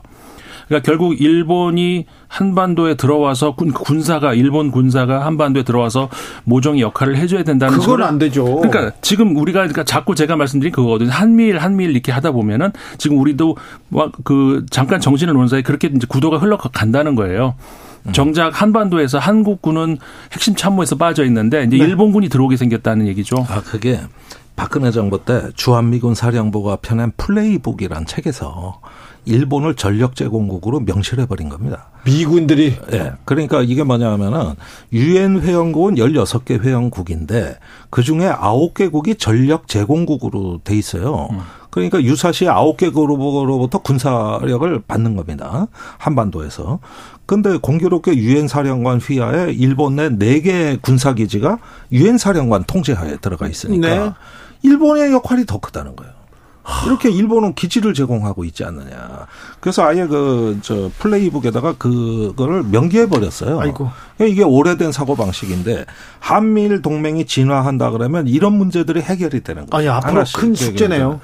예, 네, 그렇습니다. 그래서 지금 이 세력 균형이 재편되고 있는 이런 상황에서 한미일 대 북중면은 전 신냉전 구도는 아직은 인정하지는 않습니다만은, 네. 일반 국민들보다 정치 지도자들이 네. 굉장히 민감하게 그걸 의식하고 자신의 어떤 권력을 고민하기 시작했다. 이게 지금 굉장히 중요한. 중국과의 겁니다. 관계를 풀어야 됩니다. 중국과의 관계를 어찌 풀 것인가. 그런데요. 친강 외교부장은 한 달째 모습을 드러내지 않았어요. 그런데 해임됐습니다. 친강 왜 해임했냐 이렇게 외무부 대변인한테 기자가 질문했더니 제가 답하는 건 적절치 않습니다 하면서 묵묵부답으로 이렇게 넘어갔는데 예. 글쎄 뭐 일 시작한 지 얼마 되지도 않아서 갑자기 한 달간 잠적하더니 기어이 네. 왕이 외교부장이 복귀한 거거든요. 그러니까 다시요. 다시 왕입니다. 이걸 어떻게 봐야 됩니까? 아니, 그런데 일단 면직의 그 사유가 뭐 불화설, 부패설, 불륜설, 뭐 별하별 건강설까지 있습니다. 어떤 게 진짜인지는 전혀 알 수가 없어요. 그리고 왕위가 복귀했다는 것도 충격입니다. 네. 되게 이제 부부장을 승진시켜서 그렇죠. 새로 이렇게 외교부장을 시키면 되지. 아니 10년 동안 외교부장을 하고 정치국 위원으로 진출하신 분이 다시 왔다는 거거든요. 네. 그러니까 이런 부분은 결국은 제가 보기에 시진핑 그 1인 어떤 그 정치 체제에서 하나의 어떤 그 코어 그룹 내집을 강화하는 이런 어떤 시도로 봐야 되겠고, 특별히 이제 중국 정치에 있어서 변화를 기대하기가 좀 힘든 거 아니냐 이런 느낌까지도 줍니다. 근데 참고로 그 청취자분들이 혹시 모르실 분들이 있을까 봐서 그러는데, 그 중국의 이제 정치위원은 공산당에서 이제 외교 담당으로 왕이 같은 그건 승진한 거죠, 한마디로 말하면. 네, 그렇죠. 근데 거꾸로 좀 다시 내려온 거예요. 그러니까 국방장관 아니 그러니까 외교 장관이 제일 높은 자리가 아니라 그걸 거쳐서 승진을 했는데 다시 그걸 또 맡게 되는 거니까 아주 이례적이라는 거 그걸 추가로 말씀드립니다. 네. 자, 태국 정치 상황 좀 여쭤볼게요. 태국은요 선거를 했는데 뭐 이래도 되는 건가요? 아니 그러니까 이거는 조금 설명이 필요합니다. 예. 지금 태국 총리가 선출이 안 되고 있어요. 예. 1차 투표를 했는데 그 저기 전진당 이번에 네. 돌풍을 일으킨 40대 예, 아주 젊은 정치 신예가 예, 그 핀낫시라고 하는 총리가 후보로 이렇게 그 투표에 됐는데 과반을 못 얻어 낙선을 했습니다. 그러니까 2차 투표를 해야 되겠다. 이렇게 되니까 이번엔 군보에서 네. 아예 아니 그 저기 한 번 낙선한 사람은 두 번째 안 된다 해가지고 투표 자체를 무산시켜 버리고 네. 그 사이에 저기 이런 어떤 그 일련의 어떤 총리 선출이 합법인지 헌법재판소에 또 제소가 돼가지고 그 판결도 기다리고 있는 상황이라서 3차 투표가 지금 뭐 거의 지금 기약이 없습니다. 완전히 무정부 상태 같은 느낌을 줘요. 그런데 이 문제의 본질은 이번에 총선에서 돌풍을 일으켜 제1당이 된 전진당이 야권을 통합해서 하나의 어떤 수권 세력으로 도약하지 못하고 이 지리멸렬한 야권의 어떤 분열상을 이용해가지고 군부가 다시 네. 정치의 판을 흔들어대는 이런 양상이 되는 거거든요. 앞으로 태국에서 상당한 혼란이 예상됩니다.